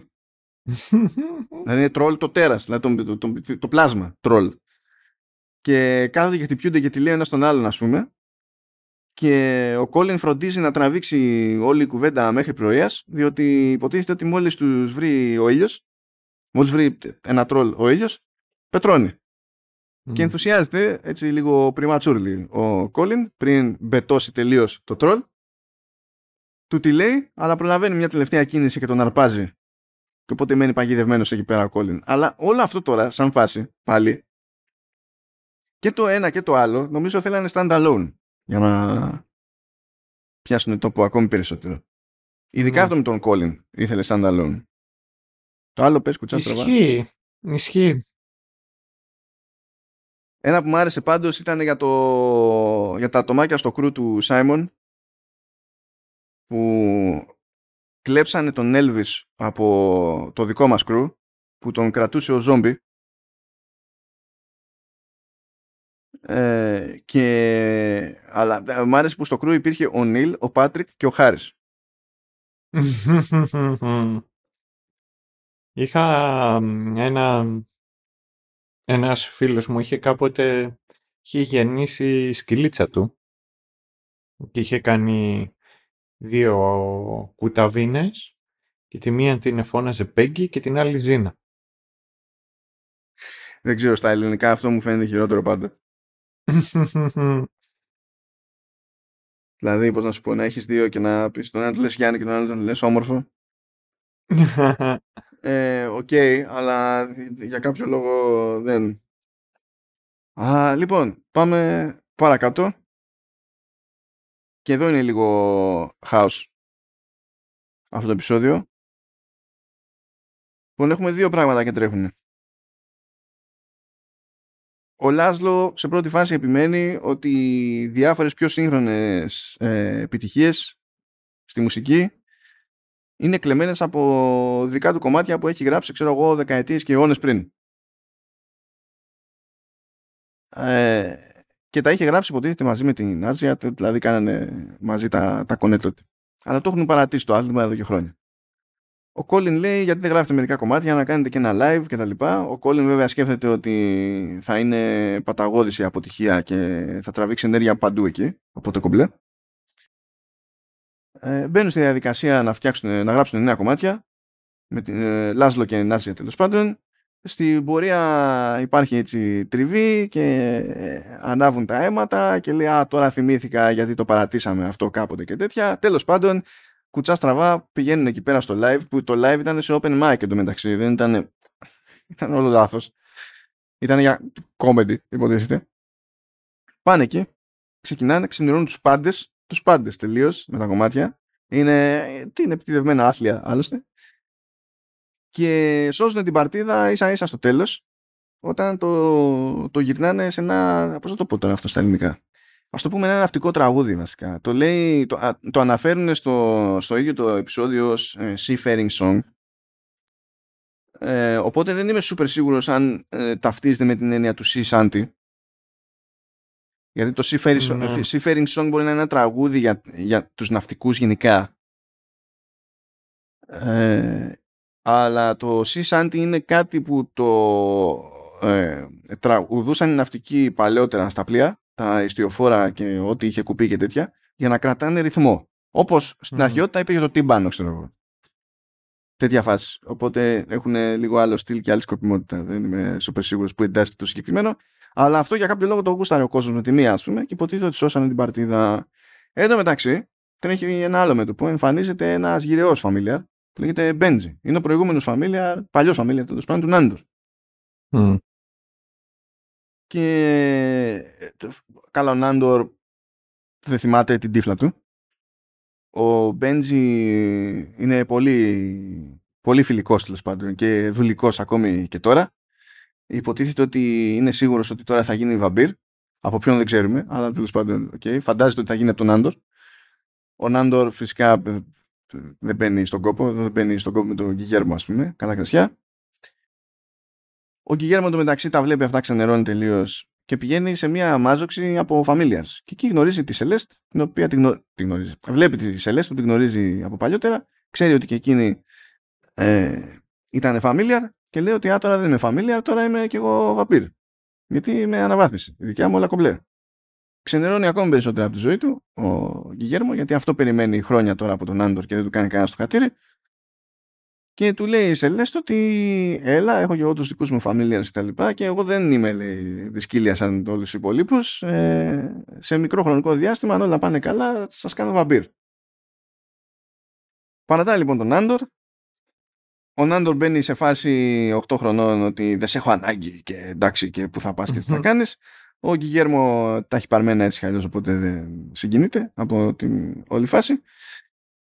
Ε, ξεκινάει, πηγαίνει σε ένα σπίτι λοιπόν εκεί μαζί με άλλους familiars, είναι και η Celeste. Ε, φαίνεται να είναι σχετικά ok το κλίμα στην αρχή. Μετά αρχίζουν και κάνουν κάτι μπουρδες που δίθεν αρτίστικες ως, ως events. Ε, μονίμως λέει άλλα ε, τάζει διαφορετικό χρονικό διάστημα random τελείως για το πότε θα κάνει τον α ή το β βαμπύρ και προκύπτει ότι είναι απάτη η Celeste. Δεν είναι καν βαμπύρ, εξακολουθεί και είναι φαμίλια. Απλά επειδή έλειπε το, το βαμπύρ που υπηρετεί είχε καβατζώσει εκεί το σπίτι και το έπαιζε ιστορία. Ξεντερώνει και ο Γιγέρμο γυρνάει πίσω στο σπίτι αλλά λέει κοίταξε να δεις εγώ δεν θα είμαι έτσι όπως ήμουν τόσο καιρό. Θέλω ένα ρεπό την εβδομάδα και να έχω και διαλύματα μέσα στην ημέρα. Ξεσηκώθηκε. Σήκωσε ανάστημα. Έτσι. Είναι κομμουνισμός, ρε. Ναι, ναι. Ε, forma union. Έτσι, έτσι. Και αυτό δεν το λέει το τέτοιο, το... δεν είναι ατάκα στο επεισόδιο, αλλά θα έπρεπε να είναι ατάκα. Έχω γράψει Nandor the Relentless Relents. γιατί του κάνει το χατήρι τελικά, δείχνοντας ότι ναι, μεν τον έχει του κλότσου και του μπάτσου τον Γκυγέρμο, αλλά ταυτόχρονα προτιμά να τον έχει τον Γκυγέρμο. Ε, και η φάση με τη Σέλεστη είχε και όλες τσέρτσελο γιατί ε, πιάσανε λιγάκι και ε, Generation Z και τον τρόπο με τον οποίο βλέπουν τα πράγματα, το πώς προσεγγίζουν τα πράγματα και πώς ε, ε, το ίντερνετ και το instant super famous έχει επηρεάσει τους ανθρώπους. Δηλαδή δεν ενδιαφέρει πάρα πολύ η Celeste από έναν οποιοδήποτε TikToker ή ναι, Instagrammer. Ναι, εντάξει, είναι η λογική του influencer. Ναι, ναι. Α, πάει γι' αυτό. Τώρα είμαστε στη τέρμα κατηφόρα, δύο επεισόδια μας έχουν μείνει. Εξακολουθεί και κάνει σκέψη και ο Γιγέρμο. Τι κάνω εγώ εδώ πέρα, τι καρδιά διάλεξα, πώς πηγαίνει, τι νόημα έχει. Αλλά εμφανίζεται εκεί πέρα μια γίδα. Ήτανε, όχι τράγος, δεν ήτανε. Ε, γίδα. Γίδα, όχι καλά το είπα την πρώτη φορά. Okay. Απλά είχε τέτοιο, είχε κέρατα. Κούτσουπα, όπως λέμε στο χωριό μου. Κάτσε, περίμενε τον. Αυτό, δηλαδή είναι τα κούτσουπα, είναι η κούτσουπα. Τι συμβαίνει; Είναι τα κούτσουπα. Τα κούτσουπα. Άρα το ένα τι είναι; ζούλα για την ακρίβεια. Είναι η κατσίκα που έχει κέρατα. Υ- υπάρχει ενικός. Το... το κούτσουπωμένο. Τι είναι, μονόκερος είναι; Όχι, ρε, επειδή είπες τα κούτσουπα. Ναι, πάντα είναι σε πληθυντικό. Τα κούτσουπα. Α, γιατί στην ουσία ε, ε, τα κούτσουπα είναι τα κέρατα τα ίδια. Ναι, ναι, ναι. Α, Δεν είναι το κούτσουπο όμως, είναι τα κούτσουπα. OK. Okay. Εντάξει. Ωραία, θα σου πω το άλλο, αφού σκαλώνεις πάνω σε αυτό. Λέμε σε κάθε... Το λέμε για τα κουτάβια ή στο σκύλο. Όταν θέλουμε να το πούμε το σκύλο, ξέρεις, πήγαινε για ύπνο κοιμήσου. Αλλά μετά το χρησιμοποιούμε και χαριτολογώντας σε οποιαδήποτε στιγμή η οποία θέλουμε να πούμε ότι θέλω να πάω για ύπνο μου ή πήγαινε για ύπνο. Λέμε κάνε κούκιο σου. OK. Okay. Όχι κάνε κούκιο, Κάνε κούκιο σου. Έκανα κούκιο μου. Δεν έκανα κούκιο. Έκανα κούκιο μου. OK. Okay. Okay. Μια συνέχιση λοιπόν για τις κατσίκες. Κατά τα άλλα, σε χίλιες περιπτώσεις καλώνουμε και προσπαθούμε να θυμηθούμε πώς είναι κάτι στα ελληνικά. Ναι, ρε, εννοείται. Καλά, κοίταξε να δεις. Εμένα είναι πολύ πιο εύκολο να θυμηθούμε. Είναι πώς έχεις μεγαλώσει. Ναι. Και το τι ναι. χρησιμοποιείς πιο συχνά. Ε, δηλαδή, ε, λέξεις και φράσεις και ε, όταν σκέφτομαι το πώς θα μιλήσω είναι ένας αχταρμάς μέσα στο κεφάλι μου. Πρώτα μου έρχονται τα ξέρεις τι, η τοπολαλιά το, εκεί, εκεί που μεγάλωσα και στον τρόπο με τον οποίο μιλάω και μετά θα μου έρθουν είτε τα ελληνικά είτε τα αγγλικά. Εξαρτάται πόσες φορές έχω χρησιμοποιήσει την, ε, την εξής λέξη αλλά πάει με αυτήν τη διαδικασία και μετά ενώ μιλάω πρέπει ταυτόχρονα μέσα στο κεφάλι μου να, να μεταφράζω. Να θυμάμαι σε ποιον μιλάω και να μεταφράζω.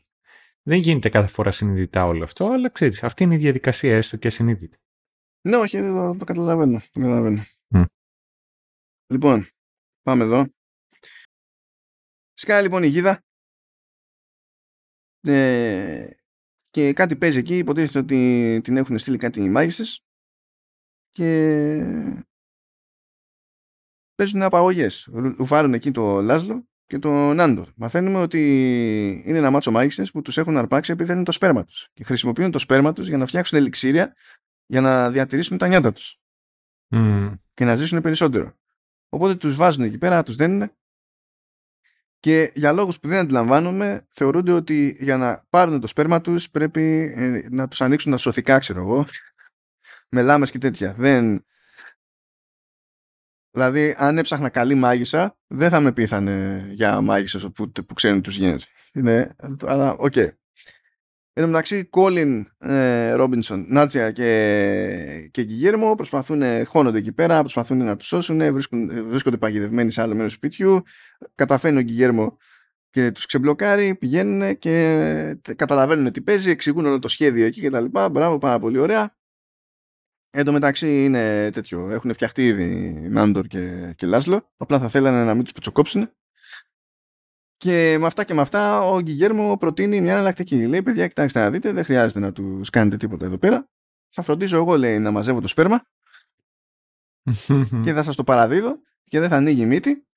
Θα φτιάχνετε, λέει, εσείς τα ελιξίδια σας, θα τα πουλάτε, ξέρω εγώ, τι άλλο κάνετε, γιατί έχετε για front ως βιτρίνα και ένα τέτοιο. Ε, ε, ένα μαγαζί με το τι να πω, περίπου καλλιτικά. Ναι, ναι, από θήκαρη. Ναι. Κα, καλά. Ναι, αυτό δεν το πιάνω. Γιατί τέλος πάνω σε ένα μάτσο γλώσσες χρησιμοποιούν αυτή τη λέξη και τα, παρά, τα και παραλλαγές της για να πούνε φαρμακείο. Και αυτό δεν. δεν είναι, χάνω την μπάλα εκεί πέρα. Ε, εγώ έχω δει στο εξωτερικό τηλέξεων εκεί που παίζει περισσότερο το αποθήκαρι είναι ότι ακόμα και οι, πώς να σου πω, ότι έχουν πολλά χειροποίητα ή οι ίδιοι φτιάχνουν πολλά πράγματα και δίνουν και πολύ περισσότερη έμβαση σε καλλιτικά, σε κρέμες προσώπου, όχι, όχι σονικεντές φάρμακα. Τι να σου πω εγώ, η Γερμανία είναι ξεκάθαρα φαρμακείο, ξεκάθαρα. Ναι, ναι. Οπότε ναι, και σε άλλες χώρες δηλαδή είναι ξεκάθαρα φαρμακείο. Δεν ξέρω πώς το πετύχαν αυτό. Και τώρα και όταν μιλάμε και εμείς φαρμακείο υποτίθεται γιατί λέμε φαρμακοποιός; Γιατί είναι ναι. μας πουλάει τα έτοιμα, αλλά είναι και κάποια πράγματα που όντως τα, τα φτιάχνουν. Και για να είσαι φαρμακοποιός, φαρμακοποιός legit, υποτίθεται ότι είσαι εκπαιδευμένος να το κάνεις αυτό. Mm. Αλλιώς δεν έχει τέτοιο. Ε, ναι, τέλος πάντων. Τώρα, μιας και είπες για απόθεκαρη για τη, για τη φάση, από τα κουφά της ζωής, που επίσης δεν αντιλαμβάνομαι, είναι η προέλευση του Μποντέγκα του ηθοποιού που έπαιζε στα Star Wars. Όχι, δεν ήταν Μποντέγκα. Αυτό συγκεκριμένα. Λέμε την Μποντέγκα του όρου που είναι στην ουσία. Αυτό παίζει πολύ στη, ε, στη Νέα Υόρκη, που είναι το ανάλογο που λέμε εμείς στο ψιλικατζίδικο, ρε παιδί μου. Ναι. Ή που θα πάμε σε άλλες χώρες και θα λέγεται kiosk, χωρίς να είναι κιόσκι. Αλλά θα είναι το ψιλικατζίδικο. Είναι το ίδιο concept. Και με κούφανε, διότι λέει το bodega ως όρο στα Ισπανικά έχει προκύψει ο συνδυασμός του, του boutique και του apothecary. Και φάνηκε, what? Και ναι, και είναι λίγο, είναι λίγο χάος γιατί κάποτε ξέρω εγώ είχε χρησιμοποιηθεί ως έννοια και να εννοεί κελάρι. Mm. Γενικά είναι, είναι λίγο έτσι ψηλό χάος εκεί πέρα. Αλλά τέλος πάντων it is what it is συνεχίζουμε. Εκεί πέρα λέει, παιδιά, κοιτάξτε να δείτε, θα πουλάτε σε ό,τι να πουλάτε, θα σας κάνω εγώ την εξυπηρέτηση, αλλά θα μου δίνετε το 3% των εσόδων. Οπότε θέλω, θέλω λίγο να σταθούμε έτσι, απλά να φτιάξουμε την εικόνα. Ότι ο Γκυγέρμο είπε, θα φροντίζω εγώ να μαζεύω το σπέρμα τους, θα σας το παραδίδω και από την πωλήσει των παραγόγων του σπέρματος θα κρατάω το 3%. Για πρώτη φορά στη ζωή του ο Νάντορ, κάνει, ο, Νάντορ λέω, ο Γκυγέρμο κάνει, κάνει business και καταφέρνει να ε, βγάζει λεφτά από την εμπορία σπέρματος. Ε, έχω ένα φίλο ο οποίος πουλάει σπέρμα, αλλά αυτός σου κάνει για γελάδες. Άλλο αυτό, ρε, καημένο. Εντάξει. Ναι, αλλά και πάλι έμπορος είναι. Ισχύει, ισχύει. Με αυτά και με αυτά γυρνάνε εκεί πέρα σπίτι, Νάντορ και Λάσλο, αλλά σου λέει: Εμείς είχαμε ενθουσιαστεί, μα είχε σηκωθεί, δεν ξεμπερδέψαμε καθόλου. Λοιπόν, λέει: Έλα εδώ τώρα, λέει στα κρυφά, χωρίς να μας δει κανένας, θα την παίξουμε ένας στον άλλον. Αυτό είναι το κλείσιμο για αυτούς. Αυτοί μια χαρά περάσανε στη τελική. Δεν υπήρχε κανένα πρόβλημα. Ε, και στο δέκατο και τελευταίο ε, επεισόδιο συνεχίζει εκεί το ζόρι με τον Κιγέρμο. Ε, δεν μπορούν να προσαρμοστούν οι υπόλοιποι γιατί περιμένουν να είναι πάντα απίκο Κιγέρμο και με το νέο καθεστώς δεν είναι πάντα απίκο Κιγέρμο. Ε, ε, Ω συνήθως είναι άχρηστοι στο να λειτουργούν μόνοι τους, ας πούμε. Δηλαδή θέλουν νταντά, δεν την παλεύουν αυτά τα βαμπύρ, είναι κουλά. Ο Γκυγέρμο το μεταξύ την έχει κάνει, έχει πάει στη μάνα του πιο πολύ για να τη βοηθήσει, νομίζω, με ένα ψυγείο, δεν θυμάμαι τι διάλογο είναι. Και όσο λείπει, εμφανίζονται κάτι προσκλήσεις για τα, για τα βαμπύρ. Υποτίθεται ότι είναι για μια παράσταση από ένα θίασο που έρχεται για πρώτη φορά, ξέρω εγώ. Ε, από, όχι για πρώτη φορά ψέματα, δεν έρχεται πρώτη φορά από Ευρώπη, αλλά είναι πρώτη φορά που τους στέλνουν προσκλήσεις. Γιατί είναι invite only, παιδί μου, το πράγμα. Ε, όταν γυρνάει, το Γκυγέρμο βλέπει εκεί μια, μια πρόσκληση και συνειδητοποιεί ότι είναι παγίδα, διότι έχει τη στάμπα του Council, που, του Vampiric Council που τους κυνηγούσε στην πρώτη σεζόν για το θάνατο του Αφανάς. Και σου λέει πακέτο. Και τέλος πάντων πηγαίνουν εκεί πέρα τα βαμπύρ και ξεκινάει και καλά η παράσταση και η παράσταση στην ουσία είναι αναπαράσταση αυτών που θεωρεί το Συμβούλιο ότι έκαναν τα βαμπύρ και τους χρεώνουν στην ουσία ένα μάτσο θανάτους βαμπύρ για, για τους οποίους είναι υπεύθυνος ο Γκυγέρμα. Οπότε λογικά τα βαμπύρ αυτά μένουν έκπληκτα. Σου λέει δεν έχουμε κάνει εμείς τι είναι αυτά, δεν έχουμε ιδέα. Ο Γκυγέρμο τρέχει εκεί πανικόβλητος, προσπαθεί να βοηθήσει και να αναλάβει την ευθύνη. Και οι υπόλοιποι αντιδρούν με έναν τρόπο όπου δεν είναι ξεκάθαρο ούτε στον Γκυγέρμο ούτε στον θεατή αν λένε αυτά που λένε για να την πληρώσει όντως ο Γκυγέρμο απλά δεν είναι, καλό στο να, δεν είναι καλή στο να τον δίνουνε ή αν τα λένε μασημένα μήπως και τη σκαπουλάρει και ο Γκυγέρμο. Είναι τέλος πάντων OK. Okay. Κάπως πηγαίνει. Ε, σε κάθε περίπτωση τα υπόλοιπα βαμπύρ δεν πιστεύουν ότι ο Γκυγέρμο, ένας άνθρωπος, ας πούμε, τα κατάφερε όλα αυτά εκεί πέρα. Σου λέει και στην τελική είναι και, και familiar. Είναι δυνατόν. Familiar να κάνει ό,τι να είναι. Ε, ήταν το όνομά του, το πλήρες και εγώ και τα βαμπύρ τα δικά μας δεν το ξέρουν καν και φυσικά εκεί πάλι λες ε, ικανοί είναι να μην το ξέρουν γιατί είναι τόσο γράψεις αλλά όντως δεν το ξέρουν άγνωστο τέλος πάντων ξεκινάει εκεί πέρα μανούρα ανάβουν τα αίματα και ο Γέρμο τι κάνει σαπίζει το σύμπαν σαπίζει το σύμπαν σφάζει βαμπύρ σαν να μην υπάρχει αύριο βγαίνουν οι δικοί μας έξω ας πούμε και για το εφέ, εκεί μέσα από τα αίματα, τα πτώματα κτλ. Πετάγεται και ο Γκυγέρμο και λέει My name is Guillermo de la Cruz. Κατά έχει το cool moment, ας πούμε, στην όλη φάση. Και μου αρέσει που τέτοιο, έχει και το επώνυμο που είναι και καλά ο, ο Γκυγέρμο του Σταυρού. Και λες ναι, το πιάσαμε το υπονοούμενο. Γιατί πώς θα κάνανε να ισπανίζει το Van Helsing, δύσκολο. Ναι, ισχύει. Δύσκολο, δύσκολο. Και κάπως έτσι κλείνει η φάση. Πάλι στην ουσία κρέμεται το, το κλείσιμο από την εξέλιξη του Γιγέρμο. Και έπαιξε περισσότερο ρόλο αυτή, αυτή τη σεζόν και φαντάζομαι ότι θα παίξει περισσότερο ρόλο και μετά. Γιατί στη, στην πρώτη σεζόν ήταν πιο πολύ σάκος του box. Ναι, ναι, ναι. Κοίταξε, είχε, ήταν και ωραίο το πώς, πώς να το πω, πώς αποκτάει περισσότερη περισσότερο σεβασμό ο, ο Κέρμο, χωρίς να σημαίνει στον Κεντέ ότι το, το κερδίζει αυτό χωρίς πόνο. Αβίαστα. Ε, ναι, αλλά το κατάφερε. Ναι, ναι. Το κατάφερε. Το, το κατάφερε με τον Άντορ που είναι σαν μικρό παιδάκι, ας πούμε, τίγκα στον εγωισμό και τέτοια. Γιατί, Καλά, ο Λάσλο δεν νομίζω ότι ε, έχει το capacity να αφιερώσει αρκετή φαιά ουσία να, να, να αναρωτηθεί τη φάση. Δεν ξέρω, μα έχει και αρκετή φαιά ουσία. Ισχύει και, και αυτό. μπορεί, να, μπορεί να βγαίνει όλη την ώρα της μαλακίας. Ο Λάσλο γενικά έχει τραβήξει πολύ μαλακία σε αυτό το σε αυτή τη σεζόν. Πάντα υπονοείται, αλλά αυτή τη φορά ήταν και plot device. Τι να πει κανείς. Και κάπως έτσι τελειώνει η ρημάδα η δεύτερη σεζόν ελπίζω να φάνηκε κάπως ότι τα επεισόδια που προσπαθούν να μπλέξουν με δύο παράλληλα storylines εξακολουθούν να είναι off. Ναι. Και μου κάνει εντύπωση που τα περισσότερα διαδοχικά μονοθεματικά τα έχουν πιο νωρίς στη δεύτερη σεζόν παρά πιο μετά. Ναι, ξέρεις, και ξέρεις μετά τι παίζει. Νιώθω ότι πολλές φορές ότι τα μεταγενέστερα επεισόδια βασίζονται ή χρησιμοποιούν ε, έστω και λίγο θεματικές από τα προηγούμενα επεισόδια. Είναι δηλαδή το πόσο ωραία στέκεται αυτό το επεισόδιο που ε, παίρνει promotion ο Colin Robinson και μετά έχει να κάνει και με το troll. Αυτό θα λειτουργούσε ίσως καλύτερα, ξέρεις, σαν one-two punch.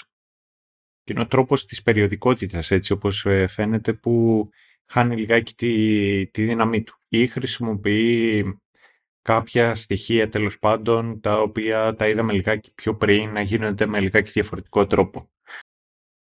Την άλλη βέβαια η συγκεκριμένη σεζόν ε, είναι ωραίο το ότι βελτιώνεται και έχει ενδιαφέρον να σκεφτείς ότι πρακτικά το, το συγκεκριμένο είδος είναι, είναι πολύ νης.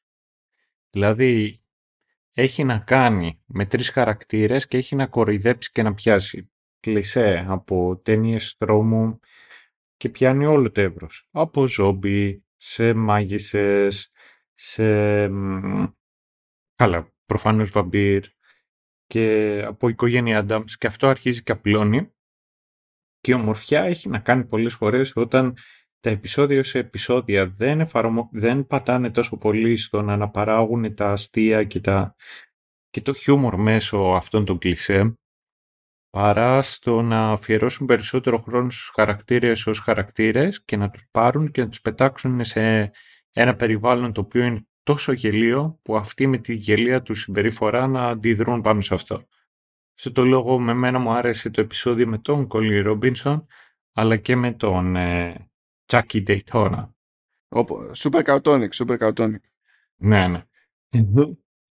Ή πώς λέγανε, ή θέλουν να αρπάξουν τη Λόλα. Αλλά πώς σου λέγανε; Α, πώς σου λέγανε; θυμάμαι, ότι είναι για το Carnation, θυμάμαι ότι είναι για το Carnation, αλλά δεν θυμάμαι και καλά πώς λέγονταν, πώς λέγονταν οι ληστές εκεί από την εγκληματία στη διάλογο. Δεν θυμάμαι. Θυμάμαι ότι ήταν για το Carnation. Κάποτε ήμουν ένα φαν του Carnation. Το προτιμούσα από το... Βασικά προτιμούσα σχεδόν οτιδήποτε από τον Nesquik. Α, η Πλούτο. Η Πλούτον. Οι Πλούτον θέλουν να αρπάξουν τη Λόλα. OK. Okay. Πιστεύω δεν Το Carnation εντωμεταξύ δεν είναι το γαρίφαλο. Ναι. Μάλιστα. Το οποίο έχει προφανέστατα ο όρος γαρίφαλο παραπέμπει σε κακάο. Δεν κατάλαβα. Ναι. Δεν βλέπω κάποιο πρόβλημα. Ναι, ποιος είμαι εγώ. Δηλαδή το Καοτονίκ έκανε μια προσπάθεια. Ναι, ναι, ναι. ναι. Έτσι. Το Nesquik δεν ξέρω τι έκανε. Βασικά το Nesquik είναι από τη φάση ότι α, είναι Nestlé, άρα πρέπει να ξεκινάει με Nes. και επειδή το ανακατεύεις και έγινε στα γρήγορα, quick. Α, οκ. Okay. Ναι. Είναι φοβερό. Βέβαια, βέβαια, μπορώ να πω ότι ενώ δεν γούσταρα ποτέ Nesquik σε σχέση με, τη, με τις εναλλακτικές ε, πώς λέγονταν και το άλλο το ιταλικό τέτοιο κάτι Malv, κάτι πώς, πώς, ξέχασα πώς λέγονταν Ναι, εγώ δεν ξέρω. Εγώ Nesquik θυμάμαι. Το θυμάμαι δηλαδή το Nesquik. Εν μεταξύ δεν έχει ε, τη τραγικότητα που είχα εγώ. Που εγώ δεν είχα ε, γάλα κουτιού. Εγώ είχα κατσικίσιο γάλα από κατσίκες. Ναι, και γιατί είναι αυτό το πρόβλημα; Δοκίμασε να πιείς κατσικίσιο γάλα με την κατσίκα να έχει φάει ε, μάραθα μαζί με καοτόνικ. και ξέρεις, αυτό κάνει πέτσα μετά από μερικά δευτερόλεπτα. Ναι, ναι, ναι. Που το έχεις αφήσει. Αυτό ναι, εντάξει, okay, γιατί είναι κατευθείαν στη δική από το ζώο και τέτοια. Αλλά αν σου πω ότι μου λείπει και αναδιαστήματα ξέρεις, αν μπορώ να το βρω, το, το, το τσιμπάω. Το κατσικίσιο γάλα. Το έχουν αυτό τα μάραθα, ξαδέρφη. Αλλά χωρίς ε, παρακαλώ, λέω, έφαγε μάραθα η Ζούλα. Λέτε, ναι, μπορεί να μην γουστά το, το Nesquik, αλλά εφόσον μιλάμε για Nestlé, ακόμη και το Nesquik είναι καλύτερο από το να αναγκαστώ να χρησιμοποιήσω Nescafé. Ναι. Τελευταία μου επαφή με καφέ ήταν στο στρατό γιατί δεν υπήρχε εναλλακτική. Ήταν πιο εύκολο να βρω ουίσκι παρά κανονικό καφέ. Εντάξει, πια η, η ζωή του στρατού είναι αυτό. Εγώ νομίζω τελευταία φορά και όλα αυτά ήταν ή ψάρεμα ή ξέρεις καμία οικοδομή που είχαν το, το, το φραπέ που τον κάνεις στο χέρι, τον έτοιμο. Το πλαστικό που είναι όλα που έχει μέσα, ζάχαρη, γάλα, καφέ και όλα αυτά και το χτυπάς και τον φτιάχνεις στο χέρι. Ω, τι αηδία, τι πραγματική αηδία. Αηδία, Απίστευτο. Απίστευτο.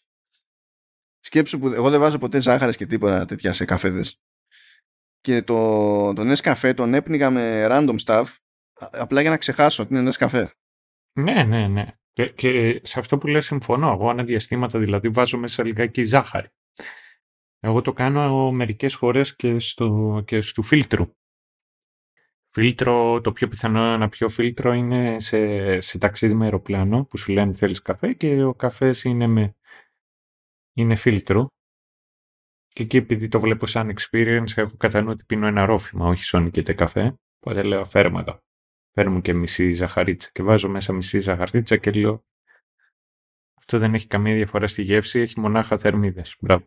Ναι, έξω το, το στάνταρ είναι, είναι, είναι ο φίλτρος. Δηλαδή, αν πεις καφές, θέλω mm. καφέ ο, ε, και το αφήσεις έτσι ξέρω, όλοι θα θεωρήσουν ότι πρέπει να σου φέρουν φίλτρο. Αυτό που με τρελαίνει με τους Γερμαναράδες είναι ότι άμα τους πεις ice coffee ε, ε δεν καταλαβαίνουν ε, δεν είναι καφές με πάγο είναι καφές με μπάλα παγωτό και λες ναι, οκ. Okay. Και αν και τίποτα δεν ξεπερνά το να τους λες: ε, Μπορείς να μου βάλεις πάγο. Όχι. Δεν, μα δεν έχεις πάγο. Έχω. Δεν μπορείς να μου βάλεις. Όχι. Δεν μπο... Απλά δεν μπορώ.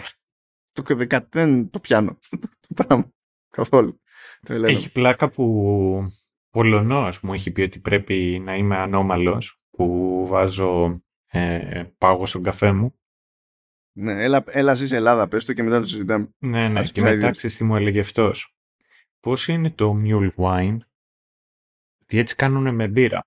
Α, το mulled wine. Ναι, ναι, ναι, κάνουν και mulled beer και mulled wine και τέτοια, ναι. Ναι, και του λέω, θες να μου πεις ότι εγώ είμαι ανώμαλος που βάζω πάγο στον καφέ μου και εσύ που βράζεις την μπύρα σου είσαι οκ. Okay.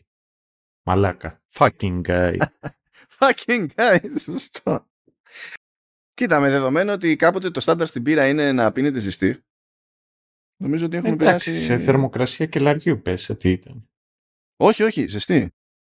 Ζεστή, τη βράζανε. Ναι, στο καλά επί, επί Ρωμαίων ήταν φάση τι, θέλουμε ζεστή την πήρα. Καλά τόσο παλιά δεν ξέρω καν άμα θα μπορούσα να το πω πήρα, αλλά το καταλαβαίνω. Θα ήταν, ξέρεις. Καλά, εκεί δεν είχες και την επιλογή. Δηλαδή, πώς θα την πάγωνες; Αν είχες μόνο κανένα ποτάμι δίπλα, ας πούμε, και ήταν. Ε, ναι, εντάξει. Ψοφόκριο, αυτό ξέρω εγώ. Κοίταξε να δεις και σε μερικά καφενεία πήγαινε εκεί και πες του ότι θέλω φρέντο καπουτσίνο με ζαχαρίνη και κάτι τέτοια, ε, θα σου φέρει μια άμστελ ζεστή, γιατί δεν είχε χώρο του ψυγείου. Να σου πω κάτι. Been there, done that. Το θεωρώ δίκαιο αυτό. Ναι, ναι. Έτσι, δηλαδή μόλις κάτσει ο άλλος και πει θέλω φρέντο καπουτσίνο με διπλή ζαχαρίνη και αφρόγαλο από γάλα σόγιας για να είναι vegan και αυτό έχω, έχω κουράσει κατευθείαν. Mm. Έχω κουράσει κατευθείαν. Αλλά αυτή είναι η επίδραση των, των Starbucks.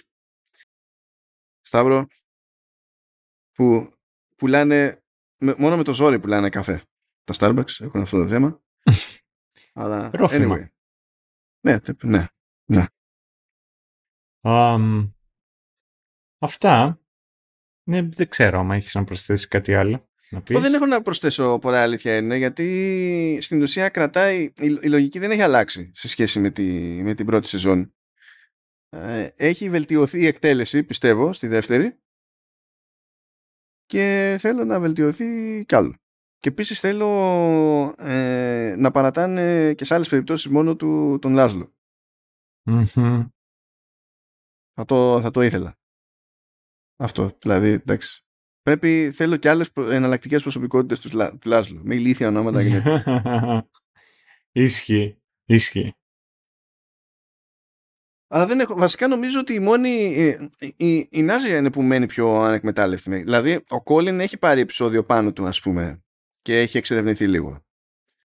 Ο... Καλά, μου πεις και ο Νάντο έτσι και έτσι. Δεν έχει πάρει κάποιο τελείως παραμάσχαλα. Ο Λάζλο πήρε. Ελπίζω κάπως να το μοιράζουν προχωρώντας. Να πλώνει το, το πράγμα. Να παίρνουν τζούρες, βέβαια. Ναι. Ναι, ισχύει. Ισχύει. Τέλος πάντων, έχουμε και άλλη σεζόν μπροστά μας. Θα τα εξερευνήσουμε ένα-ένα. Ισχύει. Με πρώτη ευκαιρία. Αυτά ήρεμα. Λοιπόν, εδώ ήταν ένα επεισόδιο για το δεύτερο κύκλο του What We Do in the Shadows, πράγμα που σημαίνει ότι είπαμε για γίδια, ε, είπαμε για, για, ναι, τα κούτσουπα, είπαμε για, για καφέ και όχι μόνο, είπαμε για Star Trek, είπαμε για το, τις συνδρομές του Disney Plus εντός και εκτός Αμερικής, νομίζω αποτύχαμε επιτυχώς. Ήταν ε, αυτό ακριβώς. Κομπλέ όλα. Σας αφήνουμε καλή σεζόν να έχουμε και θα επανέλθουμε με, τα, με πιο επίκαιρα όσο νούπο κανονικότατα. Αυτά, χαιρετώ σας. Γεια σας.